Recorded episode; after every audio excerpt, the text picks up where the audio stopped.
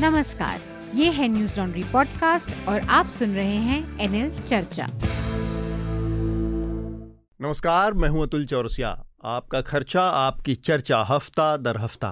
हम एक बार फिर से लेकर आए हैं न्यूज़ लॉन्ड्री का हिंदी पॉडकास्ट एनएल चर्चा। चर्चा में आज हमारे साथ एक ख़ास मेहमान हैं। हमारे साथ एक एम्बेसडर के सी सिंह हैं। आप ईरान में और यूएई में भारत के राजदूत रह चुके हैं। बहुत सारी चीज़ें चल रही हैं डिप्लोमेटिक फ्रंट पर तो हम उनसे बातचीत करेंगे इसके लिए। बहुत बहुत स्वागत है सर आपका चर्चा में। बहुत मेहरबानी, नमस्कार आपको और दर्शकों को।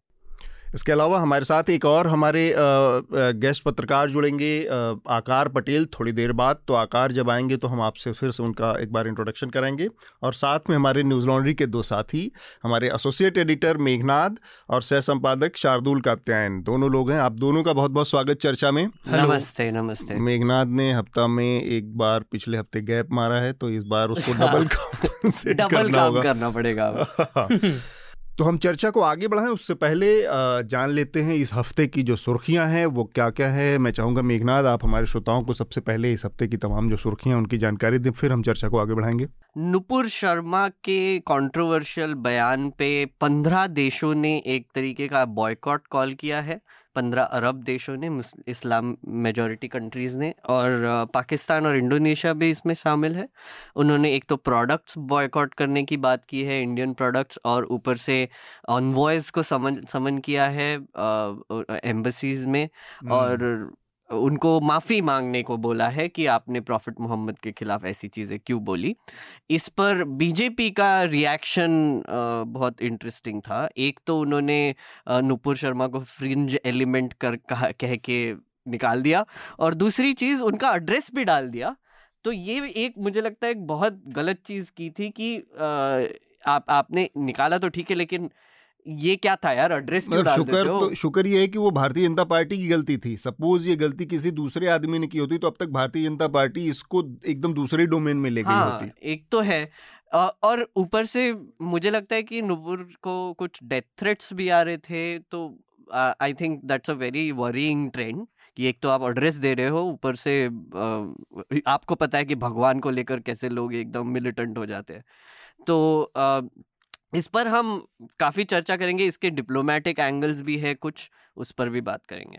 उत्तर प्रदेश में भाजपा ने ही प्रदर्शनकारियों के पब्लिक फ़ोन नंबर और एड्रेस किए थे। हम्म।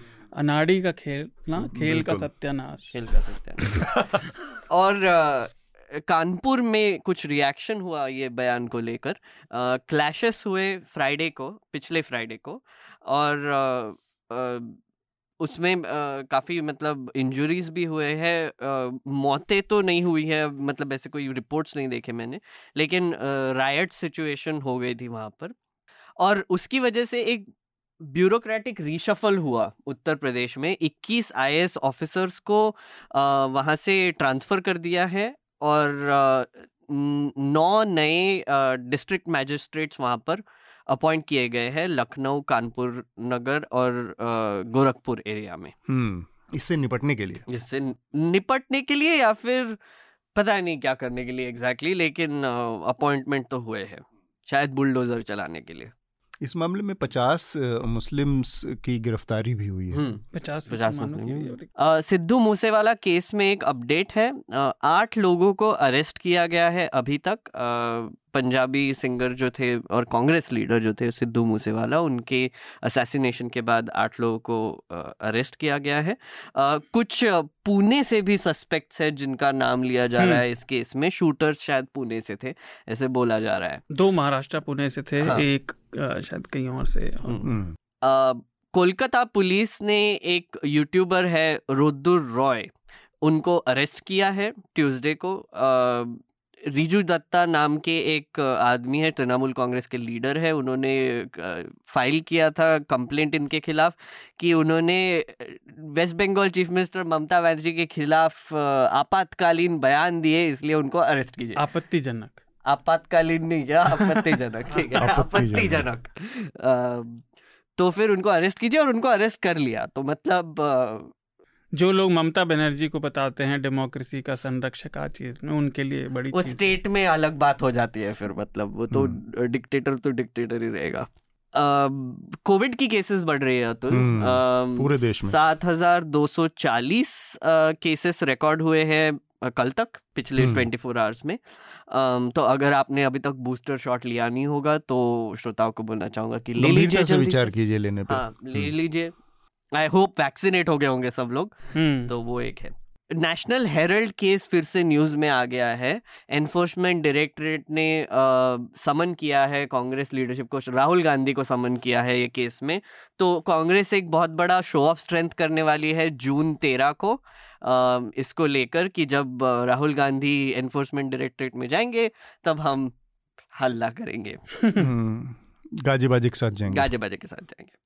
राजकुमार के साथ और आखिरी एक अपडेट राज्यसभा के इलेक्शंस जारी है। अब हम रिकॉर्ड कर रहे हैं फ्राइडे को 11 बजे तो अभी आज के दिन ही थोड़ा सा काउंटिंग चालू है। क्लैरिटी आ जाएगी। क्लैरिटी आ जाएगी। शाम तक या कल तक? हम्म, तो आई थिंक अगला एपिसोड हम इस पर भी कर सकते हैं तो मेरे ख्याल से सत्तावन के आसपास सीटें हम्म। हैं जिसपे चुनाव हो रहा है। बड़ी संख्या में नए आने वाले हैं पंद्रह स्टेट्स की सत्तावन सीटें ये होगा। हम्म, शार्दुल आपके पास भी कुछ हेडलाइंस जी दो ज़रूरी और एक अच्छी और एक खराब। तो पहली जो ख़राब है, उसका मेरा रिकमेंडेशन भी है कि क्लाइमेट चेंज बहुत तेज़ी से आ रहा है और रिपोर्ट कह रही है कि जो असर हमें सदर्न हेमिसफेयर में बहुत भयानक सर्दी के दिखने थे, सदी के आखिर, शताब्दी, नहीं शताब्दी नहीं, इस सहस्त्राब्दी के आखिर तक, वो हमें अभी दिखने लगे हैं। दूसरी अच्छी खबर यह है कि न्यू इंग्लैंड जर्नल में एक पेपर छपा, जो बहुत ही इंटरेस्टिंग है और पहली बार ऐसा हुआ है। रेक्टल कैंसर के 12 केस जिनको ट्रायल मेडिसिन दी गई उनके सारे सिम्टम खत्म हो गए। और एमआरआई में पेट स्कैन में एफएमआरआई में कोई भी मेलिग्नेंट सेल नहीं बचा। ये बहुत इंटरेस्टिंग डेवलपमेंट है क्योंकि मेडिकल साइंस में अभी तक कैंसर को इस तरह से पूरी तरह से मिटाने का तरीका नहीं मिला था। तो ये बहुत अच्छा है। इसकी रिपोर्ट ज़रूर पढ़िए आपको जहाँ भी मिले। ठीक बात। एक आखिरी सुर्खी इसमें मैं जोड़ रहा हूँ और इसके बाद हम चर्चा को शुरू करते हैं। ये जो नूपुर शर्मा, नवीन जिंदल और इनके ज़रिए जो प्रॉफिट मोहम्मद का पूरा एक विवाद शुरू हुआ, इस मामले में अब दिल्ली पुलिस बहुत तेज़ी से कार्रवाई कर रही है। अब तक इस मामले में दिल्ली पुलिस ने बत्तीस लोगों के खिलाफ ऑनलाइन नफरत फैलाने, बयानबाजी करने के मामले दर्ज किए बत्तीस लोगों के खिलाफ एफआईआर दर्ज हुई है। इसमें नूपुर शर्मा और नवीन जिंदल तो है ही हैं। इसके अलावा दिल्ली में पत्रकार सभा नकवी का भी नाम उसमें शामिल है। और बहुत सारे एक्टिविस्ट इस तरह के लोग हैं। जुबैर का भी जुबैर का जुबैर के खिलाफ एफआईआर पहले से दर्ज थी दर्ज हो चुकी थी एक हफ़्ते पहले ही। हम्म। और इसमें जो A I M A I M I M के जो चीफ हैं असदुद्दीन ओवैसी उनके खिलाफ भी एफआईआर दर्ज की गई है। तो बड़ी संख्या में एफआईआर दर्ज हो रही है हेट स्पीच के मामले में या लोगों को धार्मिक सद्भाव खराब करने के आरोप में। तो एक तरह का ये एक इंटरेस्टिंग भी कहें सिचुएशन है, एक तरह का चिंताजनक भी स्थिति है कि जब ये चीज़ सिर से चली गई ऊपर और इतने बड़े विवाद के जड़ बन गई, तब पुलिस की कार्रवाई एक तो शुरू हुई है, जो कि बहुत पहले शुरू होनी चाहिए थी, और दूसरे ये जो कार्रवाई हो रही है, उसमें संतुलन की इतनी भयानक बेशर्म कोशिश है कि आप देखेंगे एक बार फिर से वही सारी चीज़ें हो रही हैं। खुलेआम धर्म संसदों में लोगों ने नारेबाजियाँ की हैं, खुलेआम एक धर्म को निशाना बनाया है, वहाँ पर लोगों के संहार तक की बातें कही गई हैं। खुलेआम उनके इकोनॉमिक बाइकआउट के अपीलें की गई हैं, आह्वान किए गए हैं, लेकिन पुलिस ने बहुत संयम बरता कि ना एफआईआर दर्ज हो, ना उनके खिलाफ कार्रवाइयाँ हो। और अब जब ये चीज़ एकदम सिर से ऊपर चले गया पानी तो जो हो रहा है उसमें बड़ी संख्या में ऐसे लोगों को भी नामजद किया जा रहा है, जिससे साफ़ दिखता है कि कुछ कहीं ना कहीं एक बैलेंस बनाने की कोशिश की जा रही है उसकी आड़ में। तो इस पर भी हम कोशिश करेंगे अगर समय रहा तो बात करेंगे एक इसी से रिलेटेड एक था कि यति नरसिंहानंद जो बेल पे बाहर आए थे उन्होंने पिछले हफ़्ते काफ़ी बयान दिए हैं हम्म। जो कि मुझे लगता है नुपुर शर्मा ने जो कहा उससे बदतर है हम्म। और उन्होंने जैसे कि अतुल ने कहा नरसंहार की बातें पहले भी की है और अभी उनको क्लियरली कोर्ट ने कहा था कि आप ऐसे बयान ना दे आप ऐसे पब्लिकली ना बोले लेकिन वो बेल के कंडीशंस के वायलेशन में बात कर रहे हैं फिर भी वो अभी भी बात कर रहे हैं ताज़ा उनके बारे में जानकारी ये है कि उन्होंने नूपुर शर्मा के वारदात के बाद घोषणा की थी कि अपने धर्म के हिंदू धर्म की किताबों को ले जाकर जामा मस्जिद के सामने पाठ करेंगे। उत्तर प्रदेश पुलिस ने उनको आ, मतलब वार्निंग दी है चेतावनी दी है कि आप ऐसा मत करें हम्म, और कतई ना जाएँ। इसके बावजूद सत्रह तारीख को उन्होंने शायद घोषणा हम्म। की है कि वो जामा मस्जिद पर जाकर पाठ करेंगे। देखते हैं क्या होता है इस मामले में। हम अपनी चर्चा को आगे बढ़ाते हैं। जो महत्वपूर्ण चीज़ें हफ़्ता इस पूरे हफ़्ते में रही हैं उसमें सबसे बड़ा अ, जो रहा वो जो गल्फ़ कंट्रीज़ हैं अरब कंट्रीज़ हैं उनके साथ भारत के जो कूटनीतिक रिश्ते हैं उसमें बहुत तलखी आई है, एक तरह का, की गिरावट आई है और उसकी वजह रही भाजपा के प्रवक्ताओं के कुछ बयान ऐसे आए हैं जो कि प्रॉफिट को लेकर, प्रॉफिट मोहम्मद को लेकर बहुत ही अपमानजनक माने जा रहे हैं। उसको लेकर देश में भी कार्रवाइयाँ हुई हैं, अब एफआईआर भी दर्ज हुई है भारतीय जनता पार्टी ने अपने दोनों प्रवक्ता, प्रवक्ताओं को पार्टी से बाहर कर दिया है छः साल के लिए निलंबित कर दिया है। हम नुपुर शर्मा और नवीन जिंदल की बात कर रहे हैं। और भी बहुत सारे डेवलपमेंट इस फ्रंट पर हुए हैं। तो चूँकि हमारे साथ एम्बेसडर के सी सिंह हैं आपने इन दो बड़े जो देश हैं, इस्लामिक ब्लॉक में, ईरान में भी काम किया है और यूएई में भी काम किया है।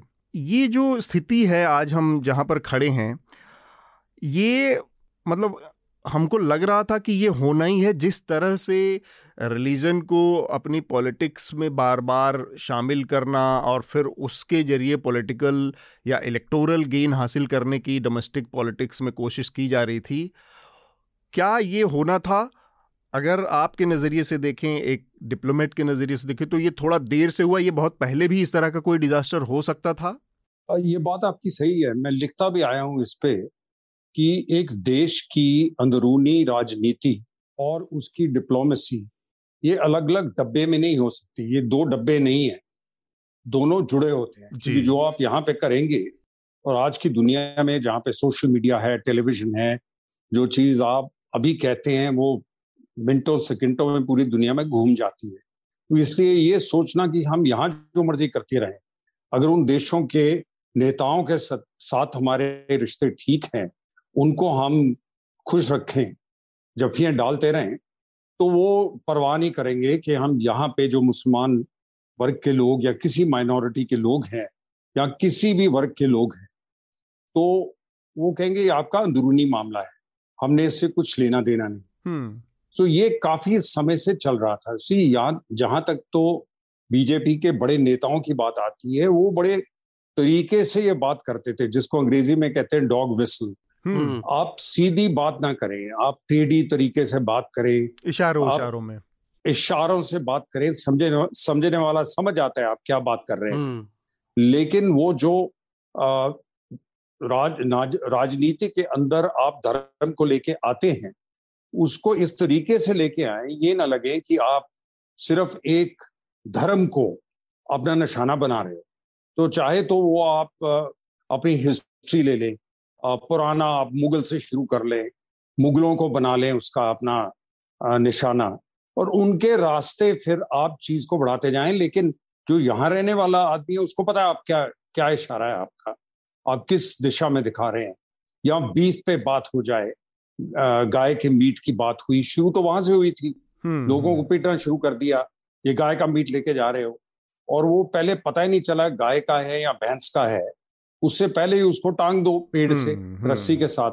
तो ये तरीके तो कब के चल रहे हैं? जबकि मोदी प्राइम मिनिस्टर मोदी साहब की पहली सरकार बनी है 2014 में।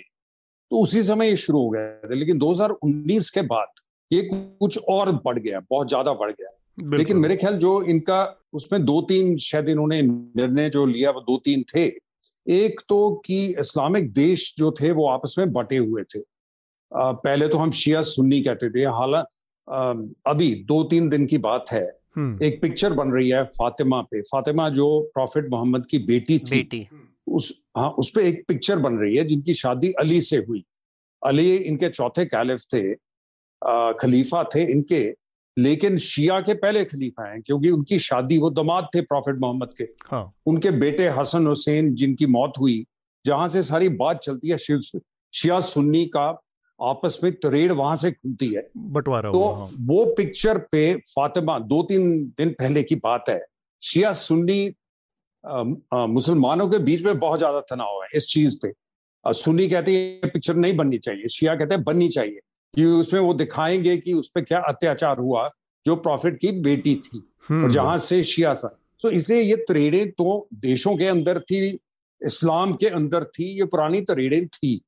और हिंदुस्तान में आज़ादी के बाद मेरे को पता है पहले 40-50 साल यूपी में या कई आंध्र प्रदेश में जहाँ पे शिया तबका के लोग ज़्यादा हैं वहाँ जब भी वो अपना जुलूस निकालते थे मुहर्रम का। मुहर्रम का तो जहाँ भी वो सुन्नी मस्जिद के पास जाता वहाँ झड़प हो जाती झगड़ा होता। बिल्कुल। तो इसलिए ये झगड़ा उस टाइम हिंदू मुस्लिम का नहीं होता था ज़्यादा शिया सुन्नी का होता था। तो इसलिए ये तरीड़े तो हिंदुस्तान में थी लेकिन किसी भी सरकार ने धर्म को इस तरीके से इस्तेमाल नहीं किया कि उसके उसको इस्तेमाल करके आप अपनी वो, वोटें इकट्ठी करें और एक धर्म के लोग आपके साथ जुड़े जुड़े और दूसरे धर्म को धर्म को आप निशाना बनाओ। हालाँकि आप ये कह सकते हैं कि उन्नीस सौ चौरासी में पंजाब में एक ये भी सोच है कि इंदिरा गांधी भी ऐसे सिखों के साथ कर हम्म, रही थी। हम्म। तो इसीलिए पंजाब का कोई उस टाइम सुझाव नहीं निकला। हम्म, कई बार बहुत करीब आ गए। झगड़ा क्या था? चंडीगढ़ चाहिए था पानी पे कमीशन था। उन्हें नहीं चंडीगढ़ तब देंगे आप ये इनको दीजिए वो दीजिए। कौन सा और हिंदुस्तान का बड़ा आ, आ, बड़ी स्टेट है जिसका बंटवारा हुआ हो। जिसके बाद ये कहा गया हो कि नहीं आप इसको आप देखिए हैदराबाद आंध्र प्रदेश के दो हिस्से हुए लेकिन किसी ने सवाल नहीं उठाया कि हैदराबाद तेलंगाना को क्यों जा रहा है? लेकिन यहाँ पे ये मुद्दा बना लिया चंडीगढ़ का। तो इसलिए ये पहले भी हुआ है लेकिन अब तो इसको बहुत ज़्यादा बढ़ा क्योंकि इसलिए ये हैरानी की बात हाँ, नहीं थी कि ये कभी ना कभी लक्ष्मण रेखा इन्होंने पार कर लेनी हम्म। जहाँ पे ये मुद्दा फिर सीधा उम्मा में जो इस्लाम को मानने वाले लोग पूरी दुनिया में है दो करोड़ के आसपास कि उनमें पहुँच जाएगा। ये उनमें फिर बड़ा मुश्किल होगा इसको रोकना क्योंकि हमने पहले देखा था सलमान रश्दी की किताब 1979 में सत्तर में जब आई है तो उस समय भी यही कुछ हुआ था क्योंकि ब्रिटानिया ने कहा कि हम इसको बैन नहीं करेंगे ये किताब तो चलेगी। अमेरिका की एम्बेसी को एक बहुत बड़े लोग इकट्ठे हुए इस्लामाबाद में उन्होंने हमला बोल दिया अमेरिका की एम्बेसी में।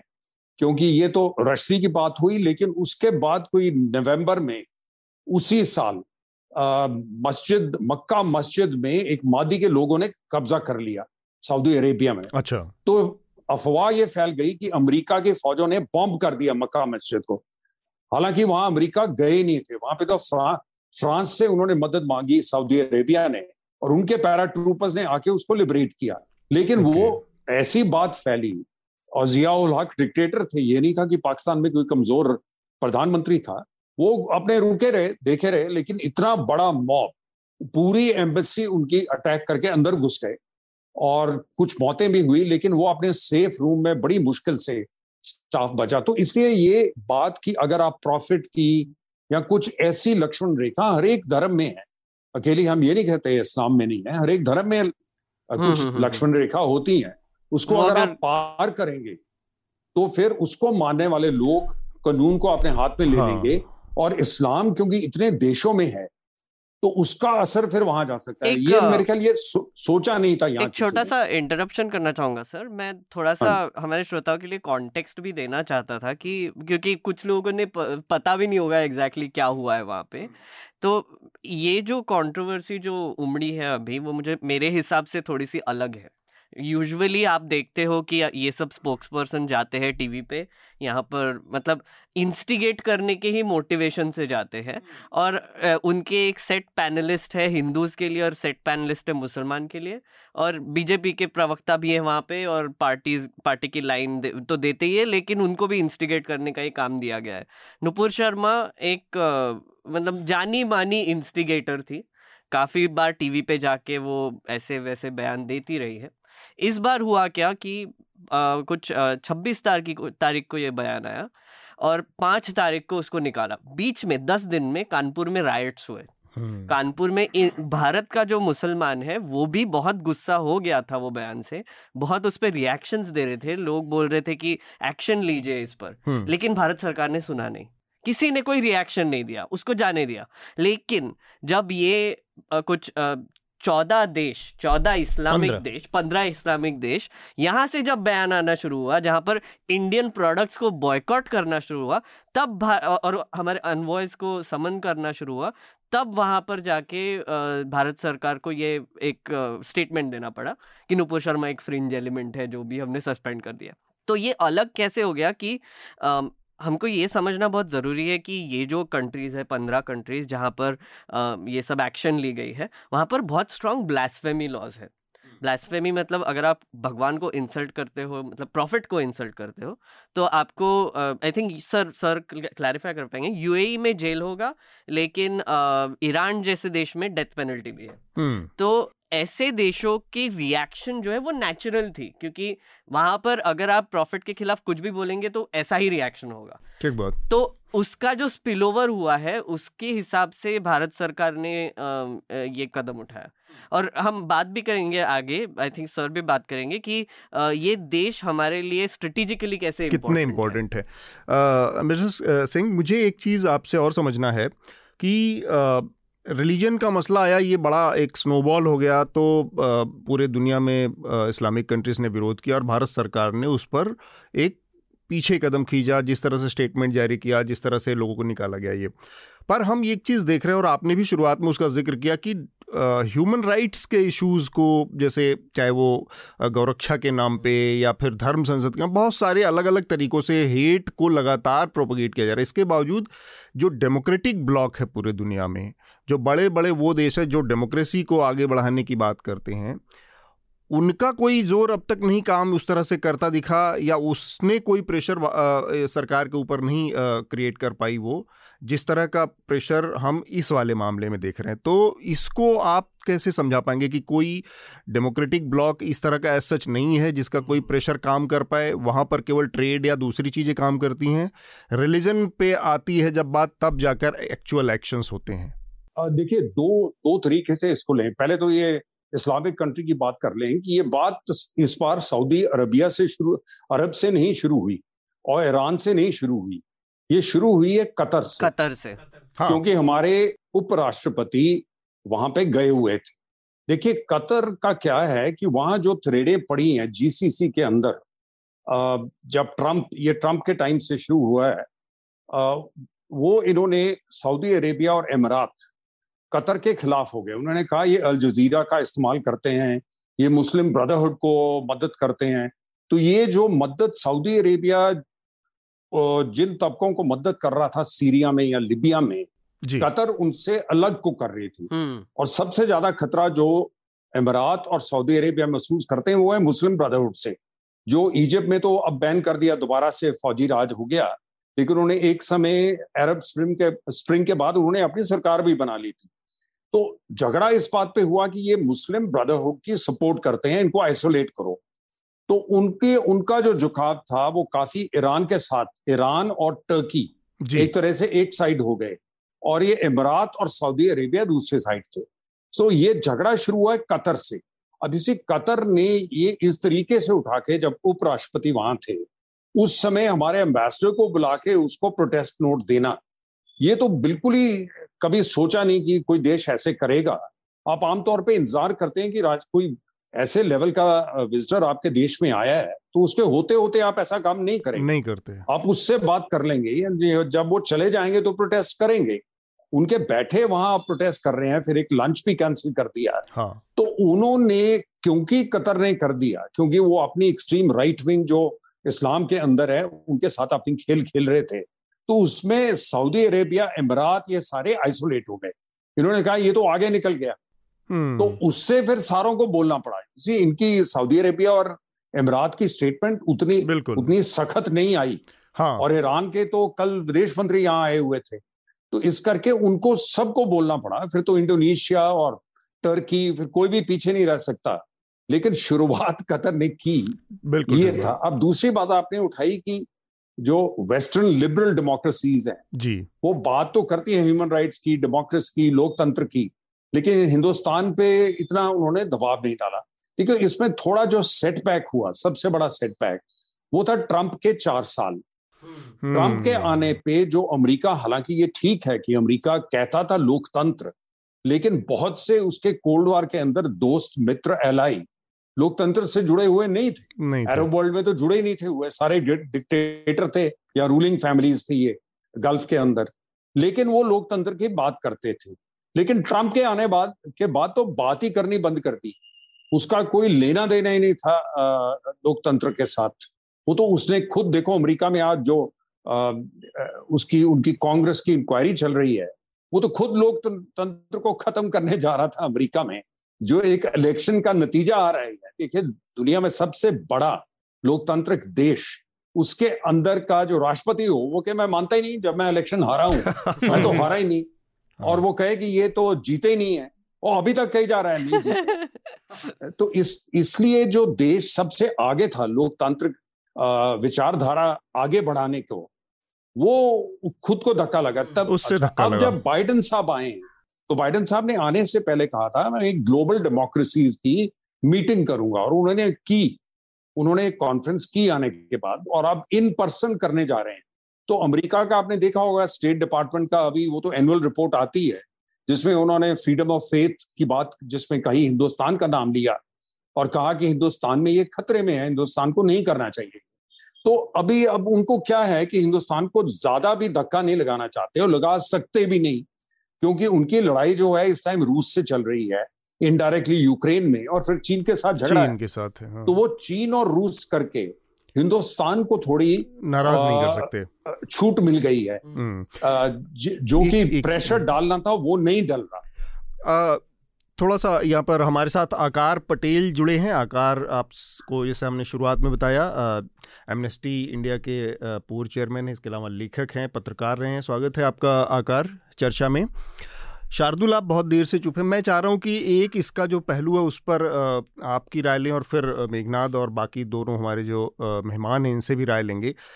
ज़्यादा नहीं, अभी पंद्रह बीस दिन पहले की बात है और क्वाड समिट में प्रधानमंत्री गए थे और वहाँ पर इसके अलावा एक और ब्लॉक बनाने की कोशिश हो रही है जिसमें अमेरिका और बारह तेरह देशों का साझा था। उसमें साउथ ईस्ट एशिया के भी कंट्रीज़ थे, भारत भी था। वहाँ से एक फ़ोटो रिलीज़ की जाती है जिसमें आगे आगे प्रधानमंत्री चल रहे थे और बाकी जो राष्ट्राध्यक्ष थे बारह तेरह देशों के वो पीछे थे।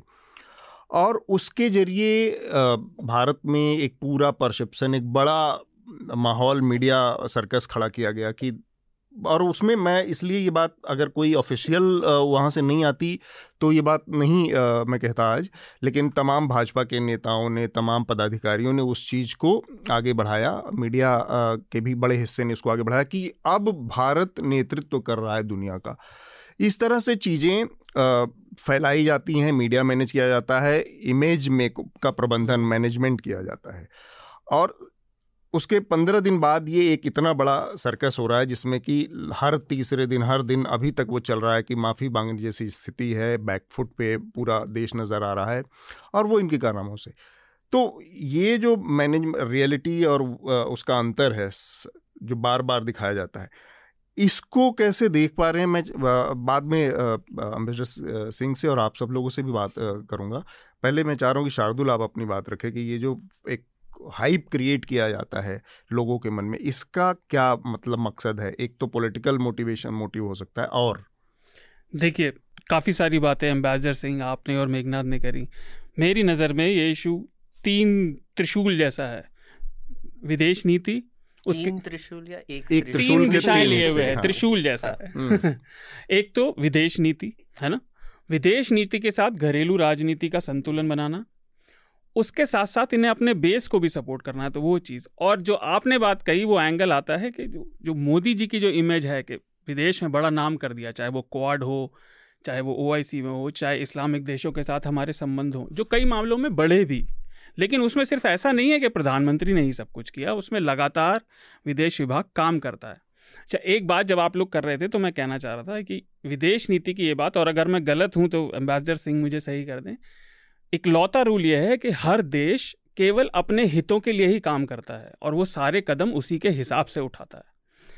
जो देश इस समय विरोध कर रहे हैं, उनकी भी अपनी हिपोक्रेसी है, लेकिन हमें वो नहीं देखना। अगर ये कदम जो इन्होंने भाजपा के प्रवक्ताओं पे अब उठाया, ये अगर पहले चेक कर लिया गया होता तो ये नौबत नहीं आती। उसका कारण क्या है? अगर आप अपने लोगों की कंप्लेंट्स को इग्नोर करते रहेंगे। चाहे वो जनता की तरफ़ से हों, चाहे जनता का बात करने वाले जिन्हें कोट एंड कोट इंटेलेक्चुअल कहते हैं, उनकी तरफ़ से हों। तो ये नौबत नहीं आती। अब इससे जुड़ा मेरा एक सवाल भी था अम्बेसडर सिंह से, पर जो आपने बात कही, ये इमेज मैनेजमेंट केवल इमेज मैनेजमेंट की तरह नहीं चल सकता। सब चीज़ सोशल मीडिया पर नहीं चल सकती, क्योंकि जानकारी डेमोक्रेटाइज है। वो कई बार हमें पसंद नहीं आती, कई बार हमें पसंद आती है। लेकिन अंततः उसमें केवल एक चीज़ बची रहेगी कि आप हर चीज़ को शील्ड नहीं कर पाएँगे। इस बात से अब कोई मना नहीं कर सकता। और भाजपा प्रवक्ता लगातार एक के बाद एक। उसमें मीडिया का हाथ भी है हम्म। जिसको आधिकारिक तौर पे कुछ नहीं किया गया। भाई आप एक रंगमंच क्रिएट कर रहे हैं कॉलेज सीएम जैसा और आप दो बिल्कुल एक्सट्रीम पॉइंट ऑफ़ व्यू को लेके ये बहस भी डिबेट और बहस भी नहीं कह सकते इसे। ये केवल तूतू में में है। तो अगर आप ये क्रिएट करेंगे तो लोग बोलेंगे ज़रूर और जब लोग बोलेंगे तो वो कई बार अच्छा भी नहीं लगता। जो मैंने हिपोक्रेसी की बात कही उसके बाद मैं सवाल पूछ लूँगा। हिपोक्रेसी ये है कि यही सारे देश चीन को कुछ भी नहीं कह रहे जहाँ और मुस्लिम इतने लंबे समय से कॉन्सेंट्रेशन कैंप्स में पड़े हैं। हम्म। तो जो विदेश नीति की बात है वो यही रहेगी क्योंकि उनका हित इस समय सद रहा है चुप रहने से तो वो नहीं बोलेंगे। एक और सॉरी जस्ट छोटा सा इंटरप्शन अगेन डिस्टिंक्शन है ना यहाँ पे। लोगों के बारे में वैसे कुछ बात नहीं करेंगे हाँ. भगवान के बारे में अगर कुछ हाँ. हो। गया तो फिर हाय हाय हाय तो मेरा यही सवाल था उनसे कि कई विदेश नीति जानकारों का अम्बेसडर सिंह ये कहना था कि ये जो ऑब्जेक्शन है जो आपत्ति वो जता रहे हैं ये थियोलॉजिकल ज़्यादा है बजाय जनहित में बजाय पीपल फ्रेंडली होने के। ये बात आपकी नज़र में कहाँ तक ठीक है? और आकार से भी एक बार पूछना था मुझे। आकार वेलकम चर्चा में मेरा आपसे एक स्पेसिफिक सवाल था। एक तो आप ये कंट्रोवर्सी कैसे देख रहे हैं? जो नुपुर शर्मा और नवीन को जो निकाला गया और जो उन्होंने जो भी उन्होंने किया और डिप्लोमेटिकली जो इसका रिएक्शन आया, इसको आप कैसे देख रहे हैं? देखें, ये हमें समझना होगा कि भाजपा ने जो किया है 2014 के बाद, वो भाजपा खुद भी समझ नहीं पाई। कि नुपुर जी का जो बयान आया 26 मई को उसके पाँच दिन बाद ट्वीट किया जिंदल साहब ने। और उसके चार दिन बाद दसवें दिन पर रविवार के रोज जो है तीन कदम उठाए हम्म। भाजपा ने। पहला तो एक स्टेटमेंट जारी किया कि ये जो कहा गया है वो नहीं मानते हम। दूसरा उन दोनों लोग एक को सस्पेंड किया गया एक को निकाला गया पार्टी से। उसके कुछ घंटों बाद नुपुर जी ने एक बयान दिया कि मैं अपना जो अब स्टेटमेंट है उसे मैं विड्रॉ करती हूँ तो एम e को पीएमओ को बीजेपी को ये पता नहीं था कि जो प्रॉफिट मोहम्मद है उनकी उनका दर्जा क्या है इन देशों में हम्म। भारत के मुसलमान रोते रहे भाजपा ने ने कुछ किया नहीं। लेकिन ये साफ़ ज़ाहिर था कि जो दबाव इन डिक्टेटरशिप्स ये पूरे सब टिरनीज ही हैं ये पूरी सारी गल्फ हम्म, की। हम्म, हम्म। उन्होंने ये ये कदम उन्होंने उठाया क्यों? इसलिए कि उन पर दबाव था लोगों का। उनके लोगों का। कोई भी एब्सोलूट राजा नहीं होता कहीं पर। दूसरी बात ये कि 2014 का जो मैनिफेस्टो था और ये बात कह के मैं अपनी बात खत्म करूँगा। 2014 के मैनिफेस्टो में मोदी साहब ने ये कहा है कि भारत का जो औधा जो एक स्तर होना चाहिए विश्व में वो उसे नहीं मिला है। और ये जो लफ्ज है विश्वगुरु वो एक वो 2014 के मैनिफेस्टो से आता है। हम्म। और उनके नीचे इस एनडीए सरकार के नीचे भारत की की जो का जो स्टेटस है वो जहाँ पर होना चाहिए वहाँ पर होगा। अब ग्रेट पावर पॉलिटिक्स का एक एक अर्थ होता है और वो ये है कि ग्रेट पावर वो होते हैं जो किसी और देश को कंपेल करे जो वो नहीं करना चाहते। मेरे पास ऐसे हथियार होने चाहिए या तो वो इकोनॉमिक हो या तो वो मिलिट्री हो या तो वो कल्चरल हो जो भी हो कि आप जो नहीं करना चाहते वो मैं आप पर ठोकू ये हम पर हुआ है। भाजपा दसवें दिन पर the BJP was compelled to take action by the Gulf states ये सोचना होगा हमें कि किसी ने आके तुम्हारे दरवाजे को ठकठकाया और कहा कि घर में बदलाव लाओ। हम्म, और हमने कबूल किया कि ये हम करेंगे। तो ये मैं समझता हूँ कि बीजेपी को सोचना चाहिए कि जिस रास्ते पर वो गई है मैं नहीं मानता कि इस रास्ते पर कोई पीछे आ सकते हैं हम क्योंकि जो एंटी मुस्लिम सेंटिमेंट है वो डेमोक्रेटाइज हो चुका है। आज आप हिजाब को बैन करेंगे कर्नाटक में आपको पुलिस लानी नहीं पड़ेगी। हम्म, लोग ही आएँगे हिंदू लोग आएँगे बच्चे आएँगे और जो मुस्लिम लड़कियाँ आए उनको तंग करेंगे। ठीक ठीक उसी तरीके से जैसे कि नमाज़ जहाँ पे डेजिग्नेटेड एरियाज़ थी स्टेट की दिल्ली में वहाँ पर मॉब्स आके ये नमाज़ को बंद कर दिया बंद करवा दिया। तो मैं मैं नहीं मानता हूँ कि सॉरी तो मैं नहीं मानता हूँ कि इसमें कोई बदलाव आएगा, पर बीजेपी को एक बैलेंस रखना होगा अभी कि ये कहाँ तक ले जाए कि दूसरी दफ़ा ऐसा ना हो कि हमको कोई बाहर का स्टेट कंपेल करे। बिल्कुल। हम यहाँ पर जो हमारा वीडियो का प्रसारण है इस हिस्से को रोकेंगे और हमारा बाकी का पॉडकास्ट ऑडियो पर चलता रहेगा तो आप हमारे इस पूरे पॉडकास्ट को सुनने के लिए ऑडियो पर हमें ज्वाइन करें। बातचीत हमारी आगे जारी रहेगी।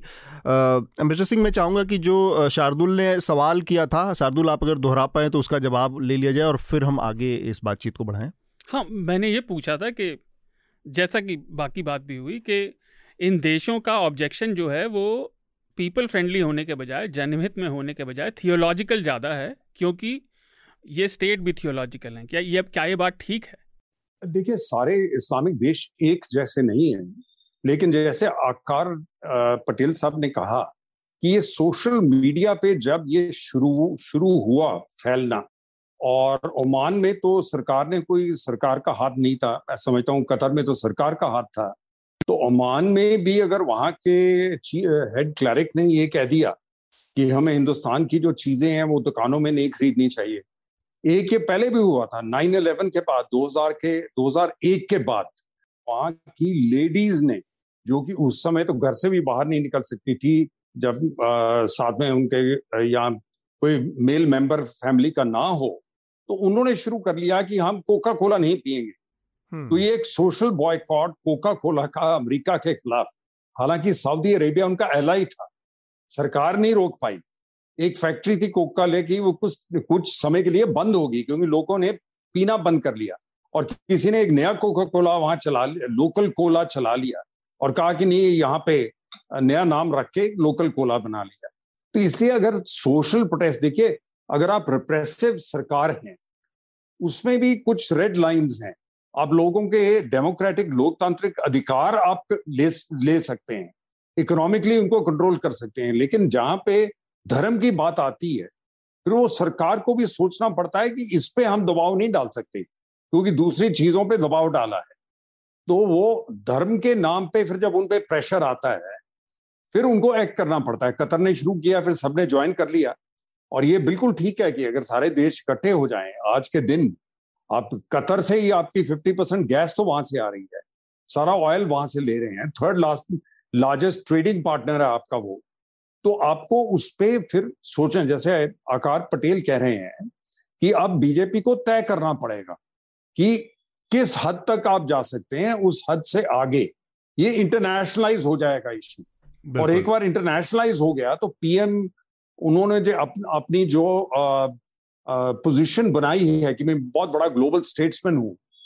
वो खड़खड़ाने लगती है। हम्म क्योंकि आप ये नहीं हो सकते कि यहाँ प्रचार करें और बाहर जाके डिप्लोमेटिकली कहें मैं स्टेट्समैन हूँ। वो दो तरह की आपकी जो पर्सनैलिटीज हैं उनमें कॉन्फ्लिक्ट आता है।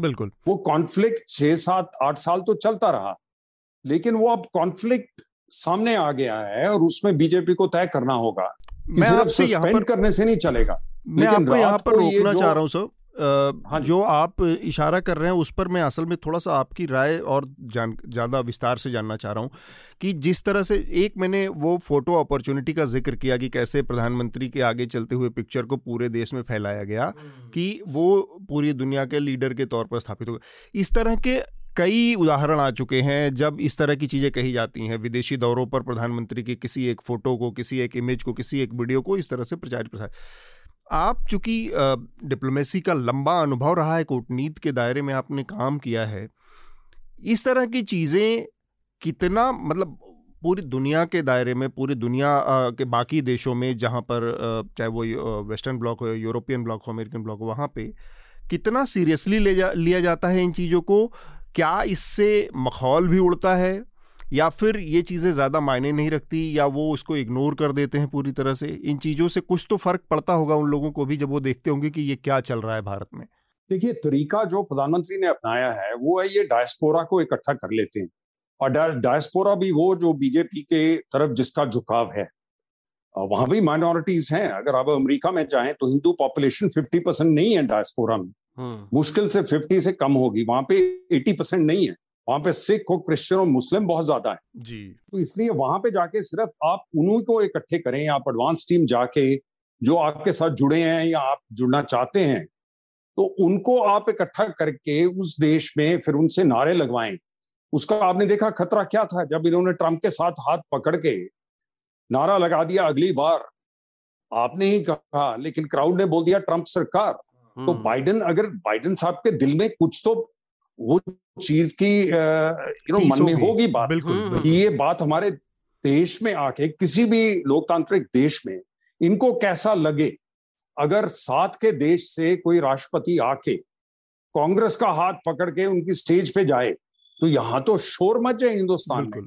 कहें कि ये तो विदेशी हाथ आ गया ये तो विदेश के लोग आ गए उस सरकार को ही ये उस अपोजिशन गवर्नमेंट पार्टी को ये बना दें फॉरेन एजेंट। तो ये सोचना होगा बीजेपी को और ये एक पुरानी एक रवायत एक ट्रेडिशन रही है कि आपकी जो फॉरन आपकी जो अंदरूनी पॉलिटिक्स है वो आपके तट तक है। जब आप समुन्दर का तट पार करते हो तो वो आपके जो डिफरेंसेस है उनको जो आप, आप आपस में आपके मतभेद हैं राजनीतिक उनको घर पे छोड़ जाएँ हम्म। देश के बाहर हम अपने मतभेद नहीं उठाएँगे। लेकिन प्रधानमंत्री ने बहाना बना के कि मैं डायस्पोरा से बात कर रहा हूँ। मैं वहाँ और कहीं नहीं बात कर रहा। वो मुद्दे उठाने शुरू कर दिए। मतलब डोमेस्टिक पॉलिटिक्स वहाँ पर ले गए। फिर विपक्ष ने भी क्या किया? उन्होंने भी प्रधानमंत्री को अपने निशाने में सेता जबकि वो बाहर होते हैं देश के। तो ये एक ट्रेडिशन जो एक बहुत अच्छी ट्रेडिशन थी कि अब आपकी जो मत आपके मतभेद आप देश में रखिए। देश के बाहर आप जुलूस नहीं निकालिए अपना। एक तो इसलिए इसका एक सॉरी एक इंटरप्शन करना चाहूँगा। एक इसका बहुत बड़ा एग्ज़ाम्पल जो है जो सर मेंशन कर रहे हैं दो हज़ार अठारह में प्राइम मिनिस्टर मोदी ओमान जाते हैं और वहाँ पर मस्कत में एक स्टेडियम में बीस हज़ार इंडियन डायस्पोरा के साथ उन्होंने एक उन, उनके सामने एक स्पीच दिया। और स्पीच में क्या था? कांग्रेस बैशिंग बेसिकली जो जो केसी सिंह सर कह रहे हैं कि वहाँ पे भी जाके आप आपके डोमेस्टिक पॉलिटिक्स में जो आप जैसे इलेक्शन में स्पीचेस देते हो वो आप एक बाहर के देश में जाके वैसे स्पीचेस दे रहे हो। और इवन आपने वो ट्रंप का जो एग्ज़ाम्पल दिया सर ने वहाँ पे भी आपने देखा कि ट्रंप ने बोला जो भी बोला लेकिन नरेंद्र मोदी जब बात कर रहे थे वहाँ पे भी उन्होंने कांग्रेस की तरफ़ इशारा किया था कि पहले के गवर्नमेंट ने कुछ नहीं किया और फिर अब हम ये कर रहे हैं एक्सेट्रा तो एक तरीके से बाहर के देशों में जाके भी आप इलेक्शन कैंपेनिंग ही कर रहे हैं। तो वो इमेज बिल्डिंग आई थिंक वहाँ से ही आता है so, ये दोनों मिली हुई है। हाँ। जी। हाँ. देखो मैं लेता वाजपेयी साहब जब प्रधानमंत्री बने उनका पहला स्पोक्समैन विदेश मंत्रालय उनके पास था। मैं उस टाइम स्पोक्समैन मेरे को नियुक्त किया। तो एक साल मैंने उनके साथ ट्रेवल किया काम किया विदेश मंत्रालय के स्पोक्समैन के नाते। ओमान में गए वाजपेयी साहब। क्या वाजपेयी साहब को बोलना नहीं आता था पब्लिक में हम्म। इतने बड़े बुलारे थे वो हम्म। लेकिन वो जब डायस्पोरा को मिलते थे होटल के अंदर मिलते थे हम्म। उनको उठा उनको कोई ऐसी बात नहीं करते थे वो जो कि विपक्ष को चुबे। वो बात करते थे हिंदुस्तान की हिंदुस्तान को कैसे आगे ले जाना है आपने यहाँ पे क्या करना है मेरे को याद है मज़ाक में कहने लगे ओमान में कहते मैं जब भी बाहर आता हूँ यहाँ के जितने हुक्मरान है वो कहते हैं हिंदुस्तानियों से अच्छा आदमी कोई नहीं है। उनका इशारा था केरला से मलयाली लोग जो ज़्यादा गल्फ के अंदर हैं लेकिन आप जब घर पे होते हैं तो आप काम नहीं करते। ये क्या इन देशों का पानी अच्छा है? तो हम्म। मज़ाक मज़ाक में उल्टी बात कह रहे थे। उनको कह रहे थे देखिए आप देश में भी ऐसा ही डिसिप्लिन रखें जब वापस आते हैं। लेकिन विपक्ष को कुछ नहीं कुछ नहीं कहा। तो ये नहीं है कि ये सिर्फ़ कांग्रेस वाले करते थे ये तो बीजेपी के पहले प्रधानमंत्री थे। प्रधानमंत्री। उन, उन्होंने कभी ऐसा कोई बयान नहीं दिया बाहर जाके। लेकिन वो तो अगर आप ट्रेडिशंस को तोड़ दो एक नवी रवायत बना लो फिर तो नए रूल हैं, नए असूल हैं, उसका कुछ कर नहीं सकते। और ये फिर वो इस तरह की चीज़ है कि इसके जो खतरे हैं, उसको आप टाल नहीं सकते कि एक बार ये एक गलत परंपरा शुरू हो गई तो फिर आप आगे कौन कैसे रिएक्ट करेगा, कौन उसका कैसे जवाब देगा? जैसे भारतीय जनता पार्टी हर चीज़ में वट अबाउटरी करती है कि इसके लिए फलाना जिम्मेदार या उस समय की सरकार जिम्मेदार है। तो आज जो आप कर रहे हैं, दस साल बाद इसके लिए आपको जिम्मेदार ठहराया जा सकता है गड़बड़ियों के लिए।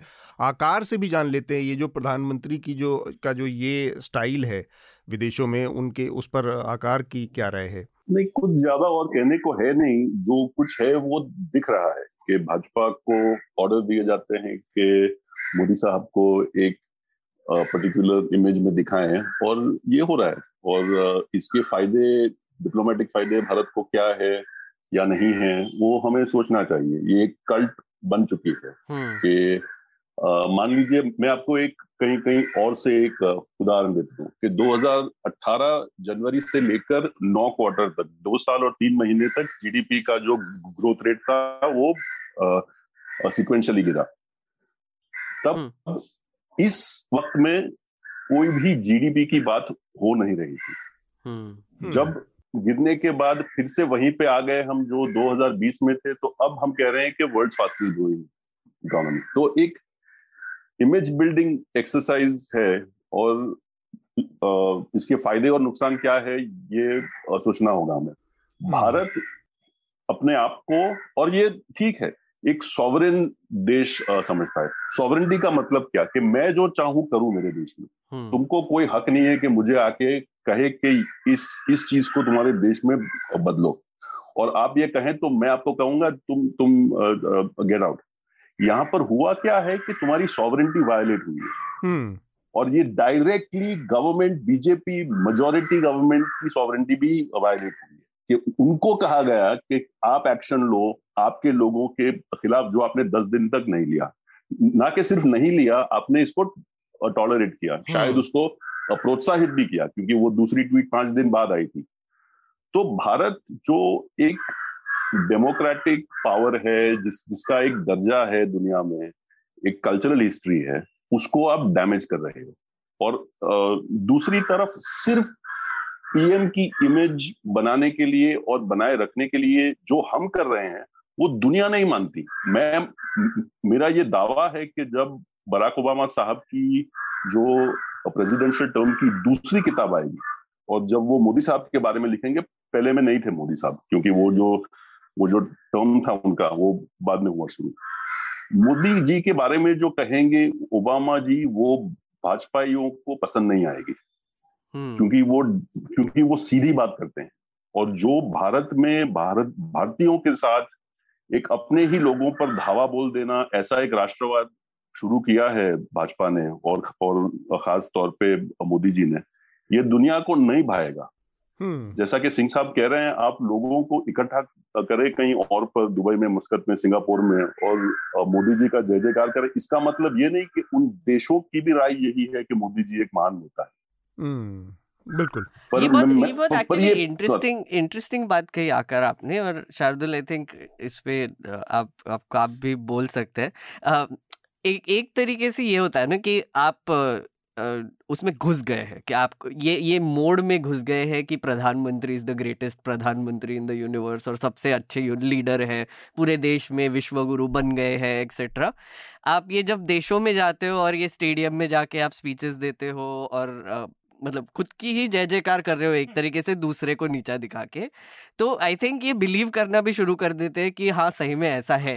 तो उनके जो कोर सपोर्टर्स हैं। जो प्राइम मिनिस्टर मोदी के इर्द गिर्द जो घूमते हैं वो इसी बिलीफ में जी रहे हैं कि भैया हाँ हम आ गए हैं वी हैव अराइव्ड और prime minister is the greatest prime minister Nupur Sharma की एक हमने रिपोर्ट की है आ, कि उसकी हिस्ट्री के बारे में। हम्म। उनको अमित शाह ने पर्सनली मेंटोर किया था।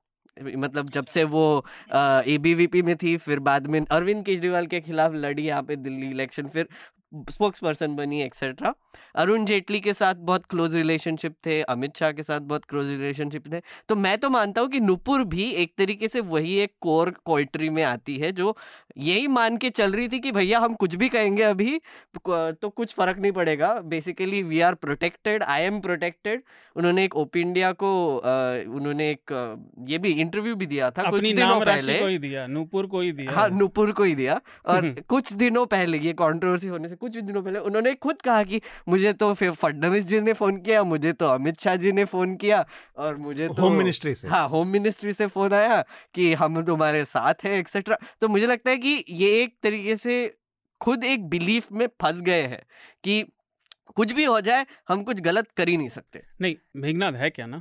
आजकल अधिकतर लोग जब तक वो खुद प्रयास ना करें अपने अपने एको चैम्बर्स में ज़िंदा हैं। हम्म। और जो नूपुर शर्मा से रिलेटेड बात है मैं मानता हूँ नूपुर शर्मा केवल एक दिख रहा है जो आज और जो ट्रिगर बना वो एक सिम्टम है। उसके पीछे बहुत सारी चीज़ें हैं। और मेरी मेरा ये मानना है कि नूपुर शर्मा अभी बाहर हुई हैं लेकिन आप देख लीजिएगा कुछ वर्षों में वो इस इसी पार्टी में बड़े कद के साथ उभरेंगी। हम्म, हम्म, हम्म। अच्छा एक चीज़ और जो आकार ने जिस पे कहा कि जो हम प्रोजेक्ट करते हैं भले ही प्रचार ऐसे हो रहा हो कि प्रधानमंत्री भारत हैं भारत प्रधानमंत्री है लेकिन भारत प्रधानमंत्री नहीं है। ये एक फैक्ट है। है ना? भारत बहुत लंबे समय से कुछ वैल्यूज़ को प्रोजेक्ट करता रहा है, चाहे वो जनतांत्रिक हो, चाहे वो सर्वधर्म संभाव की हो, चाहे सहिष्णुता की हो। तो अंग्रेज़ी में एक कहावत है Caesar's wife has to be beyond reproach है ना? तो आप जो वैल्यूज़ प्रोजेक्ट कर रहे हैं, अगर आप वो अपने यहाँ नहीं करेंगे तो लोग मौका पड़ने पर आपको सवाल ज़रूर उठाएँगे। हम्म। क्योंकि आप अगर भले ही मान तो लें सवाल कैसे उठाएँगे? वो तो प्रेस कॉन्फ्रेंस नहीं करते। तो वो ऐसे तो उठाएँगे उठा सकते जवाब नहीं मिलेगा। फिर वो फिर वो आपके राजदूत को तलब कर लेंगे। और इसका कारण एक और है जो कम से कम मैं तो ये मानता हूँ कि भारत की ये बात करते हैं और भारतीय संस्कृति को रिप्रेजेंट करने की उसकी महानता की बात करते हैं तो ये नहीं जानना चाहिए कि इसमें असभ्यता का तो कहीं से कहीं तक जगह ही नहीं है। हम्म। आप असभ्य होकर भारत को रिप्रेजेंट नहीं कर सकते। हम्म। अगर हमारी कोई कल्चरल वैल्यू जो बिल्कुल हर कोई मानेगा इस देश में ऊपर से नीचे तक वो है कि आप सभ्यता से बात करें। आप चाहे जितनी मर्ज़ी आलोचना करें जितना मर्ज़ी विमर्श करें लेकिन आप असभ्य नहीं हो सकते। हम्म। और ये लोग असभ्यता की सीमाएँ तोड़े दे रहे हैं। एक के बाद एक एक के बाद एक। तो ऐसा कब तक होना था ये पता नहीं। अब नूपुर शर्मा की बात ट्रिगर बन गई, क्योंकि वो दुनिया का दूसरा सबसे बड़ा धर्म है। संप्रदाय है, वो पूजा पद्धति है, आस्था है। और जो बात, कम से कम मैं अपनी बात यही खत्म करूँगा। मैं अपने थोड़े जो उग्र एथिस दोस्त हैं, मैं उनसे भी कहता हूँ कि भले ही हम किसी भी भगवान देवता में विश्वास नहीं करते, आप अपने पर्सनल डिस्कशन में उसको कुछ भी बोलें, लेकिन आपको ये याद रखना चाहिए कि पहली बात कि करोड़ों लोग लाखों करोड़ों लोग उसमें अपना जीवन जीते हैं हम्म। अगर आप उस आस्था में विश्वास नहीं रखते तो कम से कम दूसरों को इतनी इज़्ज़त दीजिए उसकी आपको इज़्ज़त करनी चाहिए हम्म। तो मेरे दो सवाल हैं इससे जुड़े एक आकार से है और एक अम्बेडर सिंह से है पहला तो ये कि आकार ऐसे अनगिनत चीज़ें होती हैं मतलब एक ये मसला आया है इससे पहले हमने देखा भूखमरी का इंडेक्स हो जर्नलिज्म में खराबी का इंडेक्स हो, हमारा डेमोक्रेस डेमोक्रेटिक पायदान पे नीचे गिरने का इंडेक्स हो, जितने भी इस तरह की चीज़ें आती हैं, हाल फ़िलहाल में अभी आया माइनॉरिटी के खिलाफ हमारे परफॉर्मेंस का इंडेक्स हो, सब जगह नीचे गिरते चले जाते हैं और तुरंत ही भारत सरकार उसको खारिज कर देती है, उसके मेथडोलॉजी पे सवाल उठा देती है, उसके नीयत पर सवाल उठा देती है और उस, तुरंत उसको खारिज कर देती है और ऐसा भी होता है कि जहाँ पर कोई एक आध चीज़ अपने मनपसंद की हो या अच्छी चीज़ हो तो उसको स्वीकार भी कर लेती है। तो ये जो प्रक्रिया है कि हर चीज़ को खारिज कर देना मतलब आप ऐसे एक दुनिया में रह रहे जहाँ पर हर चीज़ें एक दूसरे से बहुत इंटरलिंक्ड हैं, एक दूसरे पर निर्भर हैं, ऐसे में आप एक ऐसा यूटोपिया मानकर चल रहे हैं कि आप हर चीज़ अपने मनमाने तरीके से करेंगे और जब उस पर सवाल उठाते हैं उसको केवल खारिज कर देना। मतलब जो कहते हैं ना कि आप अपनी गंदगी को सिर्फ़ कालीन के नीचे छुपाकर गंदगी को साफ़ करने का भ्रम पाले हुए हैं। इससे इसके लिए अगर कोई आपसे मतलब इस पर आपकी कोई टिप्पणी अगर हो तो क्या है? ये, ये मोदी जी का जो जीनियस है ये दिखता है उसमें कि हम अब नौवे साल में नहीं मैं मैं मैं, मैं, मैं ये सीरियसली एक बात कर रहा हूँ कि ये नौ आठ साल पूरे हो चुके हैं अब हम नौवे साल में हाँ। उसी डेटा को देखते हुए भारत का एक हिस्सा कहता है कि हम बर्बाद हो गए कि इकोनॉमी जहाँ होनी थी वहाँ नहीं है।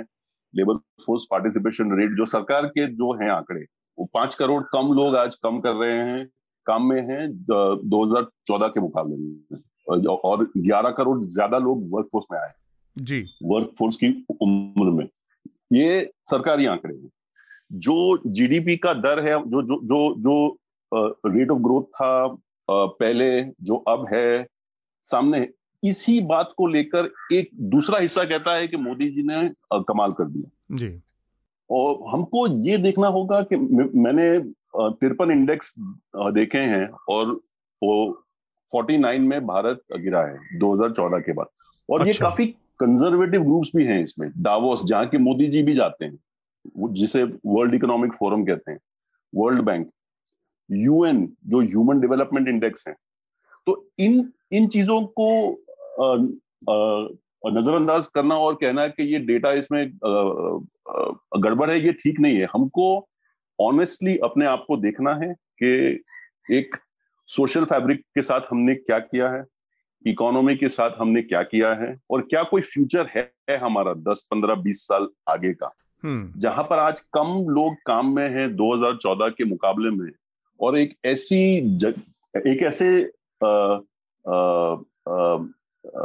टाइम में है हम दुनिया के जहाँ पर ज़्यादातर ब्लू कॉलर या गुड ब्लू कॉलर वर्क नहीं मिलेगा करोड़ों लोगों को। तो करेंगे क्या हम? आज भारत की साठ फ़ीसद पॉपुलेशन जो है उनको छह किलो मुफ़्त में गेहूँ आटा मिलता है हम्म। गेहूँ और दाल। एट हंड्रेड मिलियन पीपल तो ये कब तक चलेगा? हम हम हमको बनना है एक मॉडर्न सिविलाइज वेल्थी नेशन उसका रोड मैप क्या है? आप hmm. सिर्फ़ ये कहोगे कि जो डेटा बाहर से आ रहा है वो बेकार है। आपका खुद का डेटा आप मान नहीं रहे हैं। hmm. तो आप आप आप, आप करेक्शन कब ले पाएँगे? जब आप पहली बात तो ये कि मानेंगे कि कुछ चीज़ गड़बड़ है। जब आप मानेंगे ही नहीं तो फिर ये सुधरेगा ही नहीं। और मेरा ये मानना है कि जो हमारा नियर फ्यूचर है पाँच दस साल का बहुत डार्क है इस वजह से। हम्म। अमित सिंह आपको कुछ कहना है इस पर? नहीं ये सही कह रहे हैं। इसके साथ अगर इसको डिप्लोमेसी में लेके जाएँ तो ये अगर हम कहें चीन का अब चीन का उदाहरण लें कि वो यूगर को जो मर्ज़ी कर रहे हैं उनको बाहर के देश कुछ नहीं कह रहे लेकिन वो इसलिए था क्योंकि चीन की इकोनॉमी के साथ वो जुड़े हुए हैं। चीन के साथ ट्रेड के साथ सप्लाई चेन के साथ वो जुड़े हुए उनकी डिपेंडेंस है। तो वो उसको इतनी जल्दी अपनी मार्केट को खराब नहीं करना चाहते। लेकिन अगर आप इकोनॉमिकली नहीं बढ़ेंगे आपकी मार्केट नहीं फैलेगी उन देशों में आ, दो चीज़ में आप में दिलचस्पी है। हम्म। एक तो कि आप लोकतांत्रिक देश हैं और वो चीन के खिलाफ खड़ा हो सकते हैं आप एशिया में। दूसरा है कि आपकी मार्केट बहुत बड़ी है पॉपुलेशन है यंगर पॉपुलेशन है। जी। तो इसमें उनको मार्केट मिलेगी। अगर उनको इकोनॉमिक एडवांटेज कल को नहीं नज़र आया और जिस तरह का आप राष्ट्र हिंदुस्तान को बनाना चाहते हैं जो हिंदुस्तान की कॉन्स्टिट्यूशन से अलग है और सिर्फ़ एक मेजोरिटेरियन सिस्टम हो जी तो फिर वो आप देखेंगे जैसे जैसे उनकी दिलचस्पी आपकी डेमोक्रेसी में कम होगी और उन्होंने देखा कि आपकी इकोनॉमिक्स में भी उनको कोई दिलचस्पी आप नहीं बची हम्म। तो फिर आपको वो राहत नहीं मिलेगी उतनी छूट नहीं मिलेगी जो आप सोच के चल रहे हैं कि हमें कोई नहीं रोकेगा हम अंदरूनी राजनीति जैसी मर्ज़ी करते रहें हम तो बहुत विशाल देश हैं चीन के लिए लड़ाई करने के लिए हमें चाहिए हमारी मार्केट्स उनको चाहिए हमारी इकोनॉमी उनको चाहिए ग्लोब। अब देखिए फ़ूड क्राइसिस हुआ आपने एक्सपोर्ट बैन कर दिया जबकि यूक्रेन के अंदर वीट फंसा हुआ है। हम्म। अफ्रीका के देश जिनको चाहिए गेहूँ वो बेचारे उनके पास गेहूँ नहीं है। लेकिन अगर आप इसमें प्रोटेक्शन करेंगे कि नहीं हमने एक्सपोर्ट बंद कर दिया तो क्या अफ्रीका के देश क्या सोचेंगे? दूसरे क्या सोचेंगे? आप ग्लोबल पार्क कैसे बनेंगे? तो आप अगर अपनी इकोनॉमी बढ़ा के आप इंटेग्रेट होके ग्लोबल मार्केट्स के साथ ये प्रोटेक्शनिज्म खत्म करके अगर आप आगे नहीं बढ़े तो डेवलप कंट्रीज़ कुछ हद तक आपको छूट देंगे। उसके हाँ. बाद में आप में दिलचस्पी उनकी खत्म हो जाएगी जैसे सिक्सटीज सेवेंटीज में मिसेस गांधी के टाइम में हुआ था। सेवेंटीज में ज़्यादा इन्होंने communist kind of you know bank nationalisation blah blah तो उसके बाद तो फिर रूस ही बचा था हमारे पास सोवियत यूनियन हम्म, यूरोप जो था वो तो मार्केटें बंद थी हमारे लिए। तो अगर वही रास्ता दोबारा अपनाना है आपने एक आ, फिर तो इसमें कोई फ़ायदा नहीं। एक आई थिंक पॉइंट हम थोड़ा सा मिस भी कर गए इस पर बात करना थोड़ा इम्पोर्टेंट इम्पोर्टेंट भी है कि बीजेपी ने जो ये कदम उठाया लोगों को सस्पेंड करने का उसके पीछे एक और वजह डिप्लोमेसी तो ऑब्वियसली है कि एनवॉइस को समन किया क्रिटिसाइज किया एक्सेट्रा लेकिन हमको ये भी समझना चाहिए कि ये देशों में बहुत बड़ी तादाद में इंडियंस रहते हैं। जैसे यूएई में ही I think one third population Indian origin की है। अम, और कतार ओमान 20 परसेंट से 25 परसेंट पॉपुलेशन वहाँ पर भी भारतीय है। तो आपने देखा है कि इस्लामिक देशों में, जो कि ये देश जो हम बात कर रहे हैं, यहाँ पर एक तो रिलीजन बहुत सीरियसली लिया जाता है और दूसरा वहाँ पर जो लॉ है, उसका जो इम्पोजिशन है, वो बहुत स्ट्रिक्टली किया जाता है। जैसे एक वाक्य हुआ था आई थिंक 2014 में अम, एक अ, कुवैत में एक आदमी ने कुछ ब्लास्फेमस कहा था तो उसको पब्लिक में हज़ार विप्लैश करने की ये की थी फरमान दिया था हम्म। मतलब वो कोर्ट ने और उसको पचास आई थिंक लैशेस देने के बाद वीडियो वायरल हो गया और काफ़ी पूरे दुनिया ने देखा कि ये कैसे तरीके से उनके लोगों को ट्रीट करते हो तो in the back of your mind कोई भी वो जो नेचुरली इंडियंस हैं वहाँ पर उनकी सिक्योरिटी एक बड़ा कंसर्न है। बहुत ही बड़ा कंसर्न है क्योंकि वहाँ पर कुछ बैकलेस शुरू हो गया उनके ऊपर अटैक शुरू हो गया या उनको बाहर निकाल दिया इकोनॉमिकली भी वो हमारे लिए नहीं बहुत बहुत खतरनाक है। लाइक आज आप प्रोडक्ट बॉयकॉट कर रहे हो पर ये कहाँ तक एस्केलेट होगा आपको पता नहीं क्योंकि इसीलिए मुझे लगता है कि इमीडिएट जो अ, अ, मतलब जो अ, कदम लिए गए सरकार ने वो ये भी सोच के लिए गए होंगे कि भैया हमारे लोगों की सेफ्टी की भी हमको थोड़ा सा सोचना शार्दुल? चाहिए। मुझे नहीं लगता। मुझे लगता है ये केवल एक साइड इंटरेस्ट है असली कंसर्न है मोदी जी की इमेज पे जो बट्टा लगा है। हम्म, वर्ल्ड लीडर पर इससे तो वो सारा इमेज की वो आगे आगे लीड करे वो तो इमेज डैमेज हो गई। है तो तो इमेज हो डैमेज मेन कंसर्न है पब्लिक नहीं। पब्लिक हाँ। केवल एक साइड प्रोडक्ट है। और दूसरी बात ये दूसरी बात है जो आकार ने बात हाँ। कही उससे रिलेटेड कि देखिए जब आप आर्थिक तौर पर नीचे जा रहे हैं बेरोजगारी फैल रही है ये सब हो रहा है। और आपकी इतनी युवा जनसंख्या है तो उसको भटकाने के लिए ब्लेम करने के लिए कोई अदर चाहिए? तो हम्म, इस समय वो अदर भारत की सबसे बड़ी अल्पसंख्यक आबादी है। लेकिन इसको पलटते हुए देर नहीं लगेगी। किसी और को ब्लेम करना बड़ा आसान होता है। मैंने पहले भी एग्ज़ाम्पल दिया है वो एक पुरानी लोक कथा का ब्रह्मा जी के थैले। पड़ोसी के गुणों को देखना चाहिए और अपनी कमियों को। अगर आप उससे उल्टा करेंगे तो आप नीचे ही जाएँगे। ठीक बात। एक मैं एक हाँ, पता है आपको यूएई में ब्लास्फेमी पॉर्क खाना भी ब्लास्फेमी मानते हैं वहाँ पर।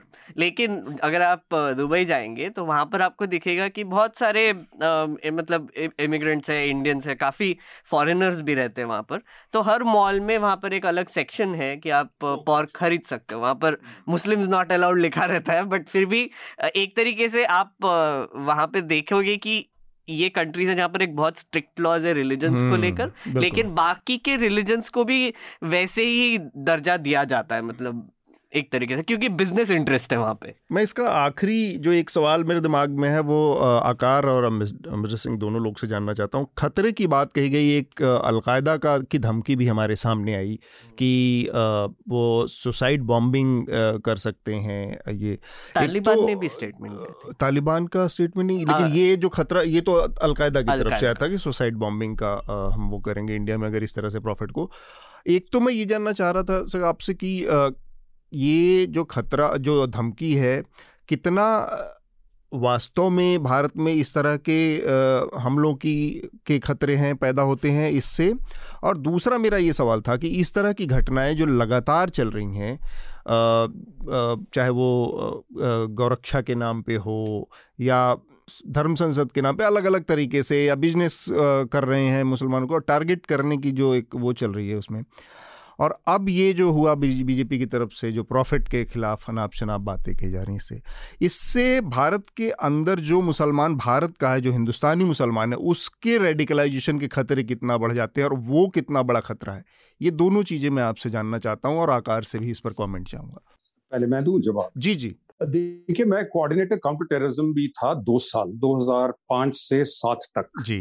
तो 25 देशों के साथ उन दिनों हमारी काउंटर टेररिज्म डायलॉग होता था तो एक बड़ी इंटरेस्टिंग सवाल वो पूछते थे वेस्टर्न कंट्रीज़ कि हिंदुस्तान में रेडिकलाइज मुसलमान क्यों नहीं हुआ?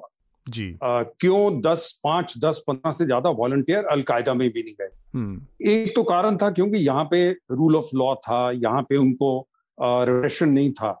लेकिन एक दूसरी बात भी थी कि पाकिस्तान आईएसआई का जो कंट्रोल था ये पूरे नेटवर्क पे वो नहीं चाहते थे कि अलकायदा कश्मीर को अपने एजेंडे पे ले हम्म। क्योंकि वो उन ग्रुप्स के पास चाहते थे जिनको वो कंट्रोल करते हैं। हम्म। लश्कर तैयबा और दूसरे। और तभी वो कहते थे कि अगर हमारे साथ बात करें तो फिर हम इनको मना सकते हैं। तो वो ऑन ऑफ़ करने के लिए वो नहीं चाहते थे कि अलकायदा के ग्लोबल एजेंडा पे कश्मीर चला जाए क्योंकि उसको फिर वो कंट्रोल नहीं कर पाएँगे। आज क्या हुआ है कि तालिबान के में तालिबान भी अलकायदा के प्रेशर में है।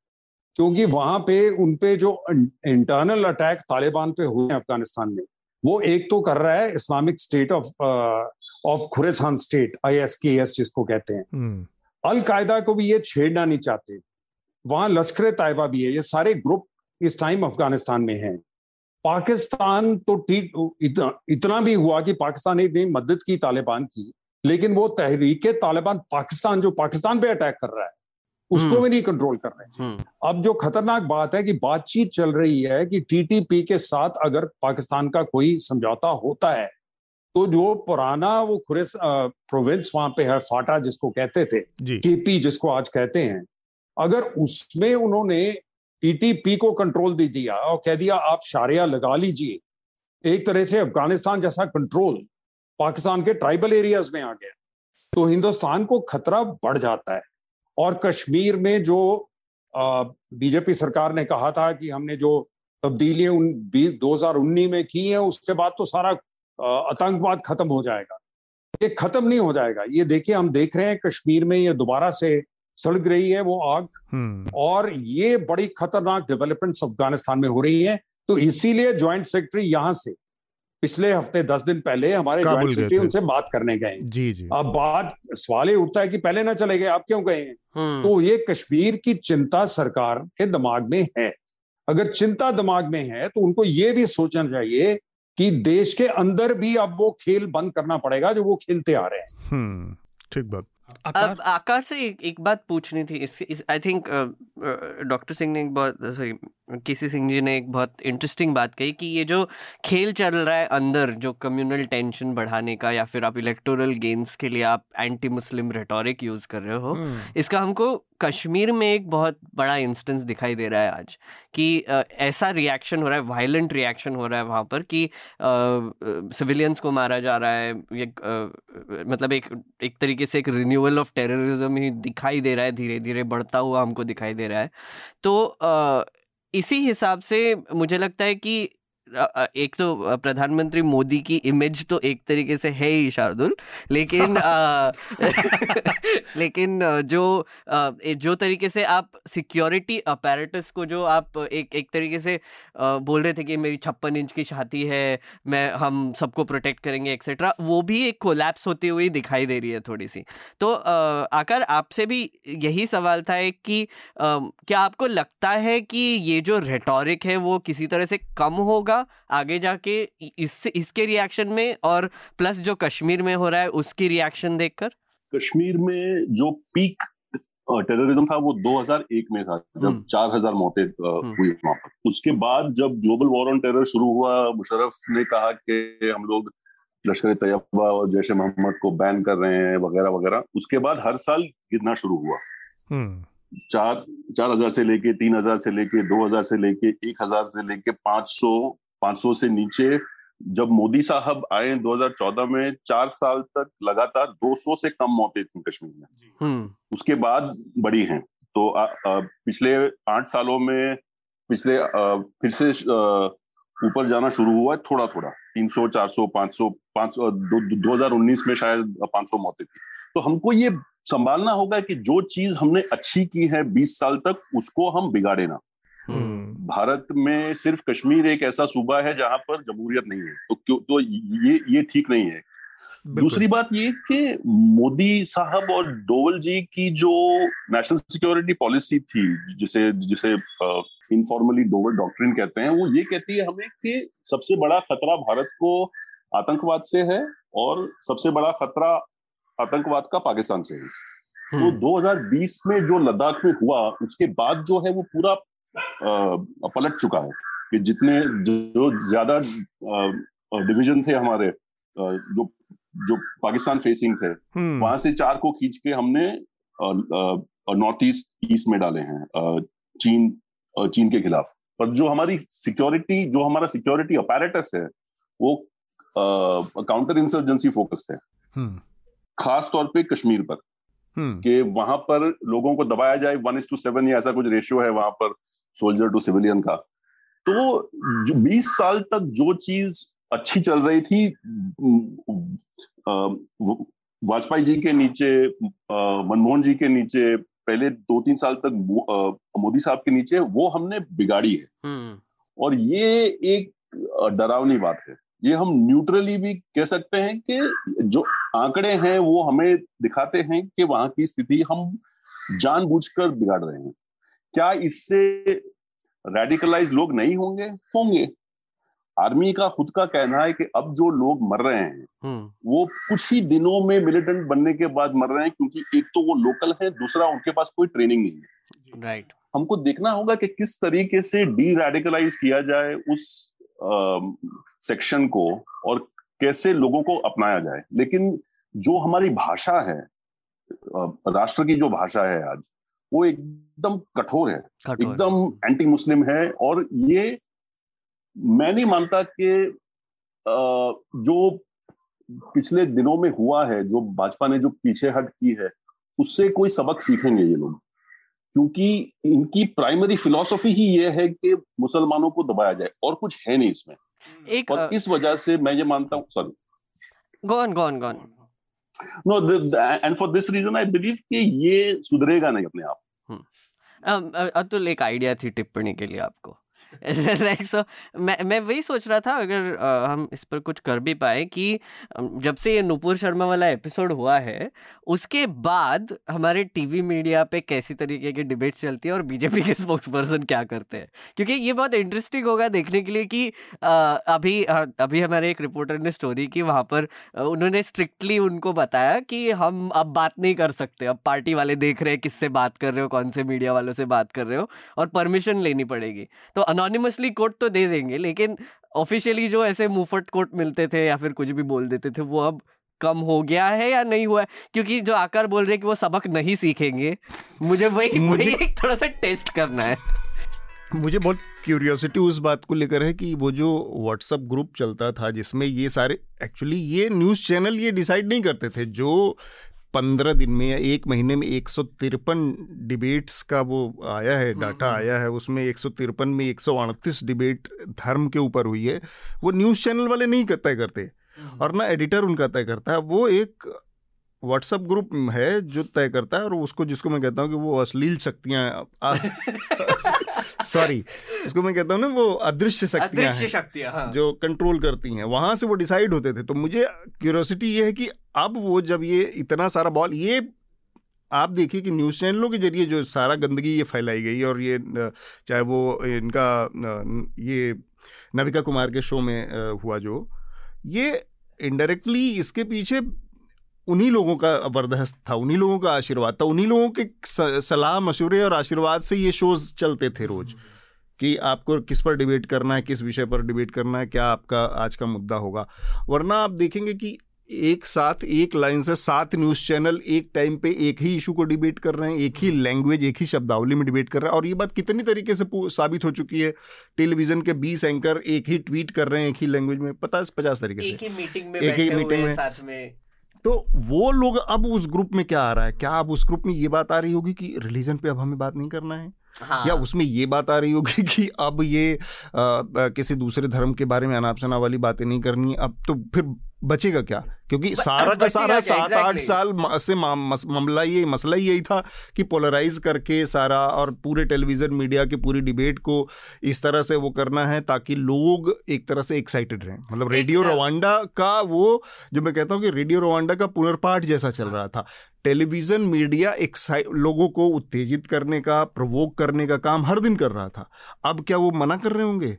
मैं वही सोच रहा था एक शार्दुल एक बहुत इंटरेस्टिंग रिपोर्ट आई थी एनडीटीवी में कि अभी स्पोक्स पर्सन को ये बोला गया है भारतीय जनता पार्टी ने कि आप कोई मर्यादा क्रॉस ना करें जैसे के सी सिंह जी कह रहे थे कि लक्ष्मण रेखा खींच लिए तो वो मर्यादा। क्रॉस ना करे कोई रिलीजन हम्म। को इंसल्ट ना करे एक्सेट्रा और और ये बात अमीश अमीश देवगन ये बात कितने दिन से कह रहा है कि मर्यादा में मर्यादा। एक एक और इंटरेस्टिंग चीज़ कही कि आप अगर जा रहे होंगे तो टॉपिक स्टडी करके जाइए।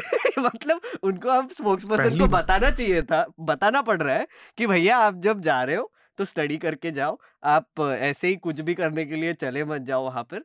और ये ये मुझे बहुत इंटरेस्टिंग लगता है। एक्चुअली ये बहुत सीरियस एक इशू की तरफ़ भी भार, भारतीय जनता पार्टी के अंदर मेघनाथ एक बड़ी प्रॉब्लम का इशारा है ये कि जो लोग इतने ज़िम्मेदारी मतलब भारत सरकार के विदेश मंत्रालय ने ये कहा कि फ्रिंज एलिमेंट है। लेकिन ये भारतीय जनता पार्टी के अंदर एक बहुत ही संस्थागत समस्या का इशारा है।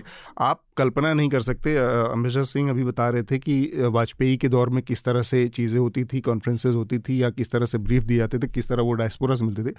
आज की तारीख में उस समय आप किसी भी स्पोक्स पर्सन से कम से कम हम लोगों ने जो 2004 तीन दो तीन चार आस के आसपास देखा है जब ये लोग सरकार में थे और जब सरकार से बाहर हो गए आप ऐसे नेशनल स्पोक्स पर्सन की उम्मीद नहीं कर सकते थे कि जिसकी जानकारी और अगर जान किसी मुद्दे पर ना हो और अगर जानकारी नहीं है तो वो उस मुद्दे पर बोलेगा नहीं। तो इतना डेडिकेटेड होता था उस समय जेटली उसको हेड करते थे स्पोक्स पर्सन की टीम को जितने भी लोग थे कम से कम सारे लोग पूरी तरह से तैयार और अपने अपने विषय के और ऐसा कोई आदमी स्पोक्स पर्सन बन भी नहीं सकता था उस समय जिसकी केवल इतनी सी क्रेडेंशियल हो कि वो दूसरे धर्म को गाली दे सकता है या वो कितना बड़ा मैवरिक मैवरिक है। बखेड़ा खड़ा कर सकता है बवाली कितना बड़ा है जिसकी जिसकी जिसके क्रेडेंशियल्स में ये शामिल है कि उसने सुप्रीम कोर्ट के एक वकील को जाके उनके चैम्बर में मारा पीटा है उसको आप पार्टी के उसमें ले आते हैं। नेशनल स्पोक्स पर्सन उसको बनाते हैं जिसने कोई जिसका कोई उस तरह का नहीं इस तरह से बयान देता है प्रॉफिट के लिए। तो ये अब वो भाजपा वहाँ तक पहुँच गई जिसमें नेशनल स्पोक्स पर्सन जैसे ज़िम्मेदारी के पदों पर बवाली और सेमी लिटरेट टाइप के ये लोग जिनको कि संवेदनशीलता का मुद्दे की संवेदनशीलता का भी एहसास नहीं होता ऐसे लोग भी अब वहाँ तक पहुँच रहे हैं। मुझे आई थिंक हमारे गेस्ट से भी यही एक सवाल था और शार्दुल से भी कि uh, क्या ये जो पूरा इंसिडेंट है क्या ये भाजपा के अंदर की इंटेलेक्चुअल बैंक्रप्सी भी दिखाता है आपको? या इनसेंसिटिविटी जो है अंदर जो बन गई है क्या आपको और ज़्यादा दिखाई दे रही है? और क्या आगे जाके और दिखाई देगी? नहीं देखिए ये पहली दफ़ा नहीं हुआ कि भारत की सॉवरेंटी को हामी पहुँची है। दो दो जगह ऐसी है जहाँ पर लोगों की नज़र नहीं गई है।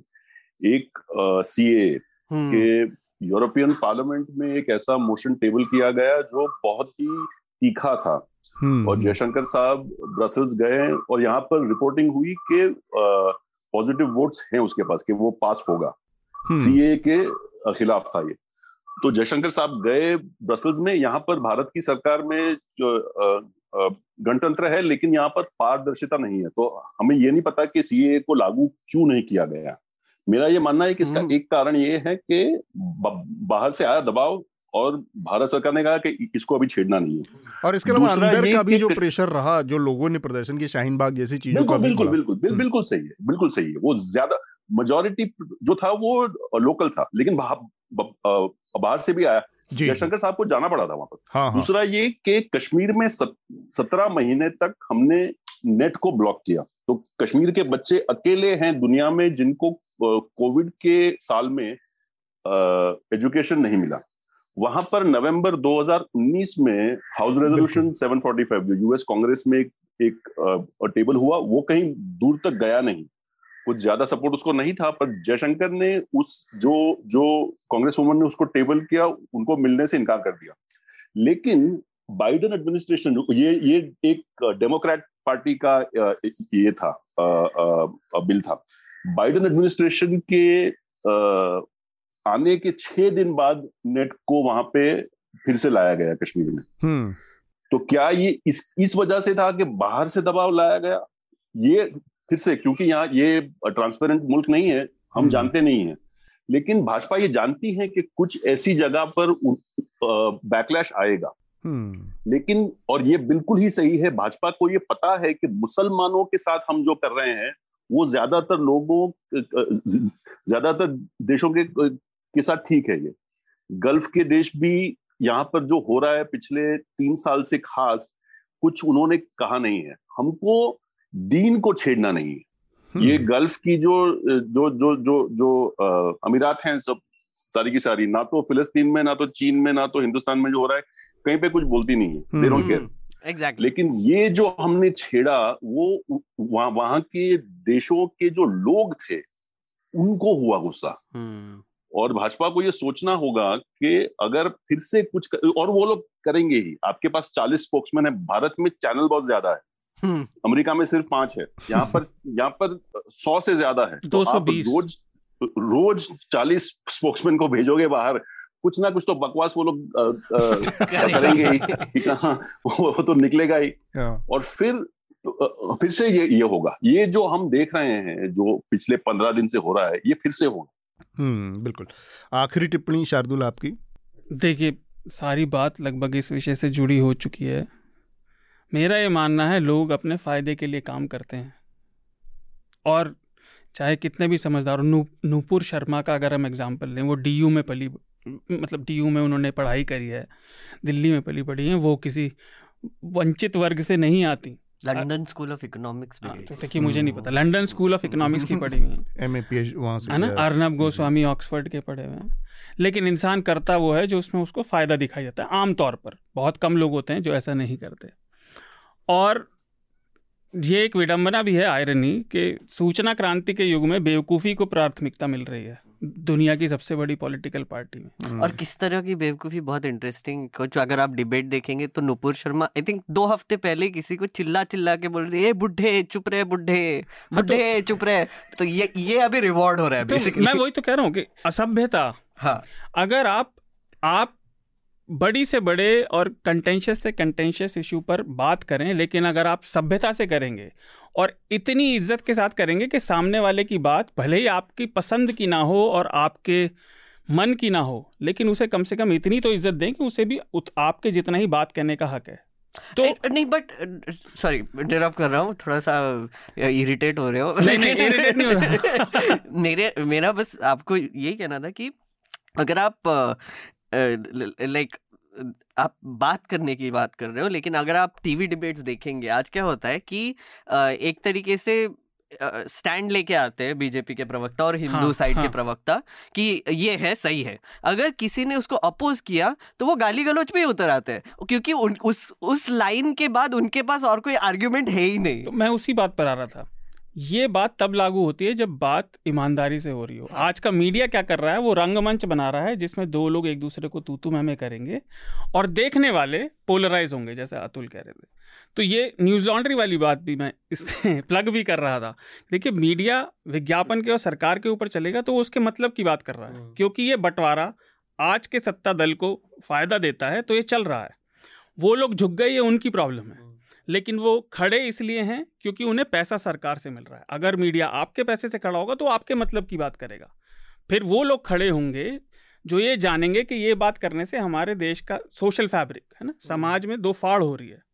तो इसलिए पब्लिक को उसे सपोर्ट भी करना चाहिए। और एक आखिरी बात देखिए पब्लिक अपने फ़ायदे का ही काम करेगी। और ये एक्सपेक्ट करना कि आज के ये नेता इस चीज़ से बदल जाएँगे ऐसा नहीं होने वाला जैसा मैंने कहा। बाकी लोगों ने भी कहा नूपुर शर्मा को रिवॉर्ड किया जाएगा लेकिन समय के साथ। इसमें बदलाव तभी आएगा जब जनता इस बात पर बात करना शुरू करेगी अग्रेसिवली हम्म। बात करना शुरू करेगी या फिर पृथ्वीराज जैसे मूवीज़ देखना बंद करेगी? और वो हो रहा है हो रहा है तो, तो आ, हम अपने आखिरी चरण में हैं रिकमेंडेशन की प्रक्रिया पूरी करनी है लेकिन उससे पहले मैं चाहूँगा मेघनाथ की जो कुछ अनाउंसमेंट है हमारे श्रोताओं के लिए वो आप दे दें फिर हम रिकमेंडेशन लेंगे हमारे मेहमानों का तो मैं एक पॉइंट और कर रहा था मुझे लगा था हम दूसरे हाँ। विषय पर करेंगे इसमें एक बात और जुड़ी है कि देखिए अब राज्यसभा के चुनाव आ रहे हैं उससे जुड़ी हुई आज की डेट में भारत के सत्ताधारी दल में 20 परसेंट आबादी का एक भी रिप्रेजेंटेटिव नहीं बचा है हम्म।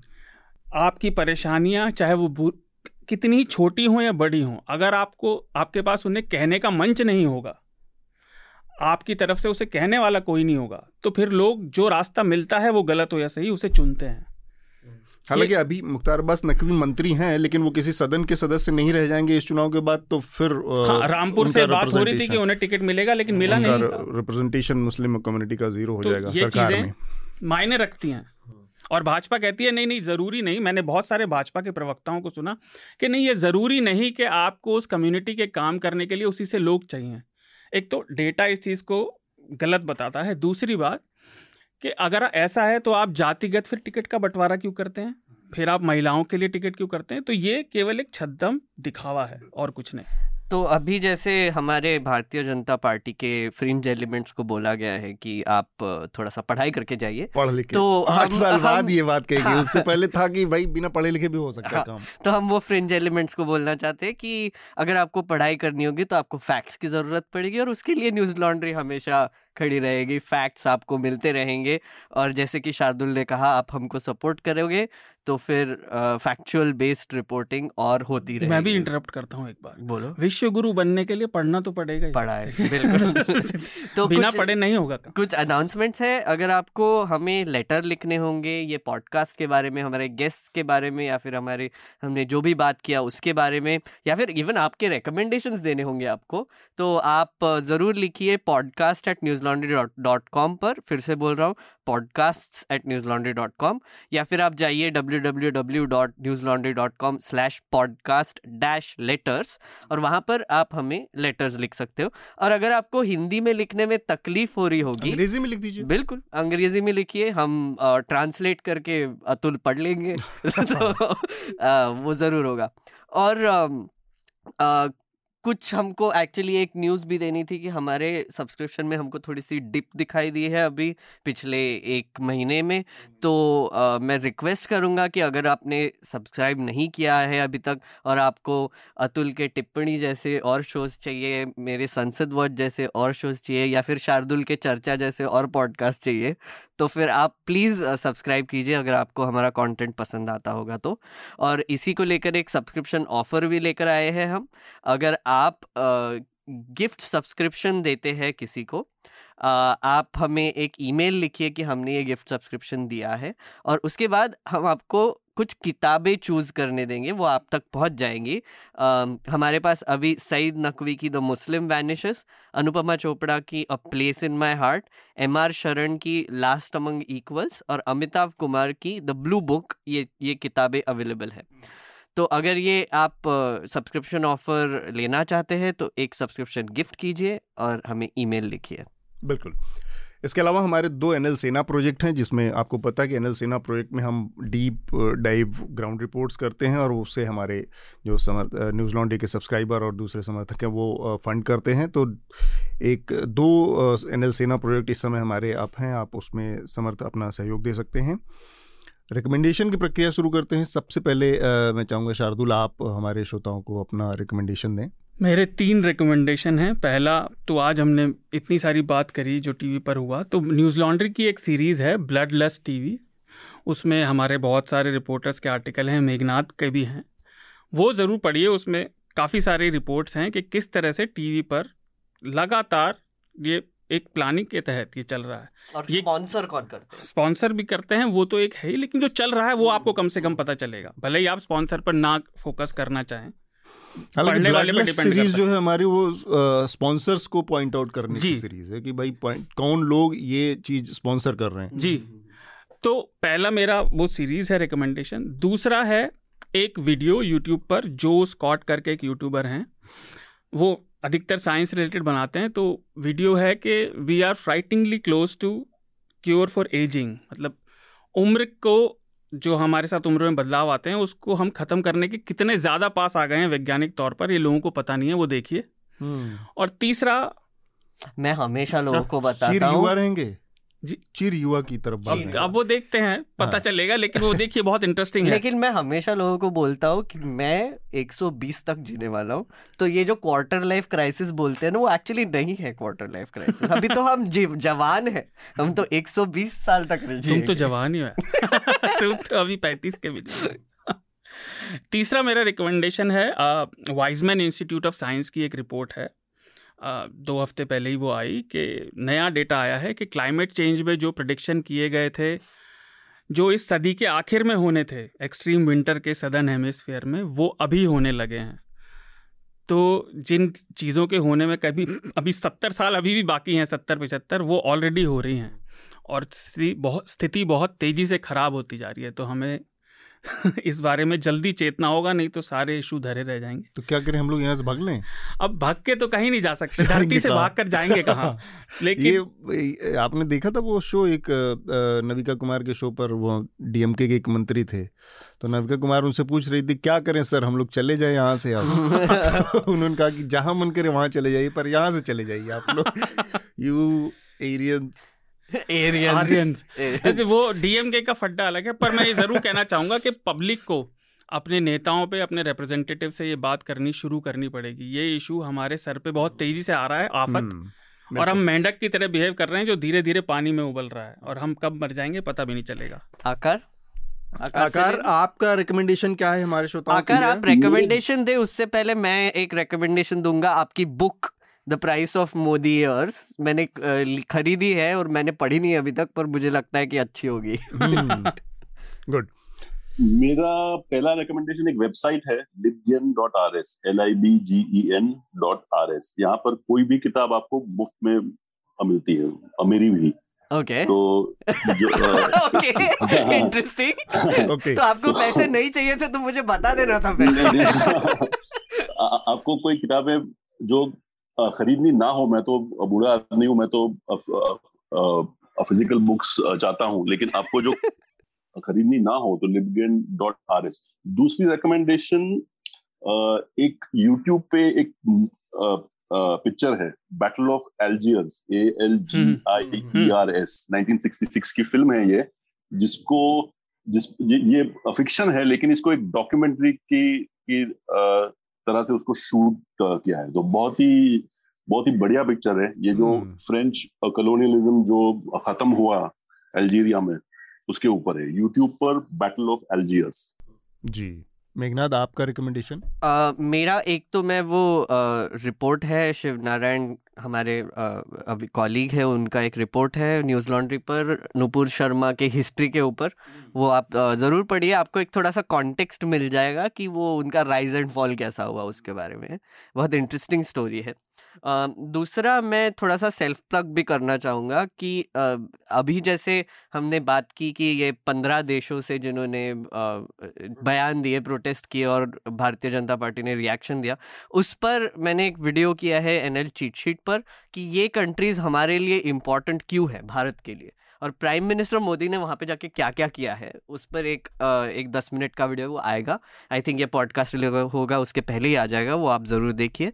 और दूसरा मेरा जो संसद वॉच का एपिसोड होगा इस बार का वो और पिछली बार का भी बट इस बार का जो एपिसोड होगा वो ब्लास्फेमी पे होगा। तो इन देशों में कैसे ब्लास्फेमी लॉज यूज़ होते हैं और किस तरह के ह्यूमन राइट्स वायलेशन भी होते हैं और इनकी हिपोक्रेसी को भी दिखाता है उसके बारे में है। और पिछला जो एपिसोड था वो गन कंट्रोल पे था। मेरे हिसाब से हमने एक बहुत अच्छा काम किया है तो अप्रिशिएट कीजिए। मैं खुद को ही अप्रिशिएट करता हूँ कभी कभी तो ज़रूर देखिए। यार दुख की बात यह है इंडोनेशिया ने भी ऑब्जेक्शन कर दिया। हाँ, इंडोनेशिया ने कर दिया। बिल्कुल। तो आ, मेरा रिकमेंडेशन दो है। एक एक डॉक्यूमेंट्री है चूँकि आकार ने बैटल ऑफ़ अल्जियर्स किया है। तो मेरी मेरा रिकमेंडेशन है वियतनाम वॉर के ऊपर तीन पार्ट की एक डॉक्यूमेंट्री है अमेज़ोन पे। हम्म। तो मैंने देखा बहुत अच्छी डॉक्यूमेंट्री है पूरे वियतनाम वॉर में और उसमें जो अमेरिका की हिपोक्रेसीज भी हैं बहुत सारी वो सब आई हैं सामने खुल के। तो एक वो और दूसरी एक फ़िल्म नेटफ्लिक्स की मैं वो करूँगा, आमतौर पर नेटफ्लिक्स की फ़िल्में हम लोग थोड़ा अवॉइड करते हैं रिकमेंड करना, लेकिन हाँ ये रियल लाइफ स्टोरी है और हैरियट नाम से है। ये बेसिकली एक ब्लैक वुमेन की स्टोरी रियल लाइफ स्टोरी है कि कैसे नाइनटीन सेंचुरी में उन्होंने, मेरे ख्याल से करीब सात आठ सौ ब्लैक स्लेव्स को अलग अलग फॉर्म्स से, वहाँ से स्लेवरी के स्पॉट्स जो थे, वहाँ से निकाल कर और कनाडा पहुँचाया उन्होंने। तमाम रिस्क लेके जान पर ख़तरा उठा के और वो तो वो कहानी है ये दो आ, मेरे रिकमेंडेशन है इस हफ़्ते इसके साथ हम आज की चर्चा को यहाँ पर रोकेंगे। एम्बेसडर सिंह का रिकमेंडेशन हम आपको नहीं दे पा रहे हैं क्योंकि वो बीच में ड्रॉप हो गए उन्हें शायद कहीं जाना था। आ, फिर उनसे संपर्क नहीं हो पाया। अगर उन्होंने अपना रिकमेंडेशन हमें भेजा तो हम उसको इस चर्चा एपिसोड की जो कॉपी होगी उसमें शामिल करेंगे। वहाँ पर आप देख सकते हैं। आकार हमसे बातचीत करने के लिए बहुत बहुत शुक्रिया मेघनाद और शार्दुल आप दोनों का भी बहुत बहुत शुक्रिया धन्यवाद। धन्यवाद। थैंक्स आकार। न्यूज़ लॉन्ड्री के सभी पॉडकास्ट ट्विटर आई और दूसरे पॉडकास्ट प्लेटफॉर्म पे उपलब्ध हैं। खबरों को विज्ञापन के दबाव से आज़ाद रखें। न्यूज़ लॉन्ड्री को सब्सक्राइब करें।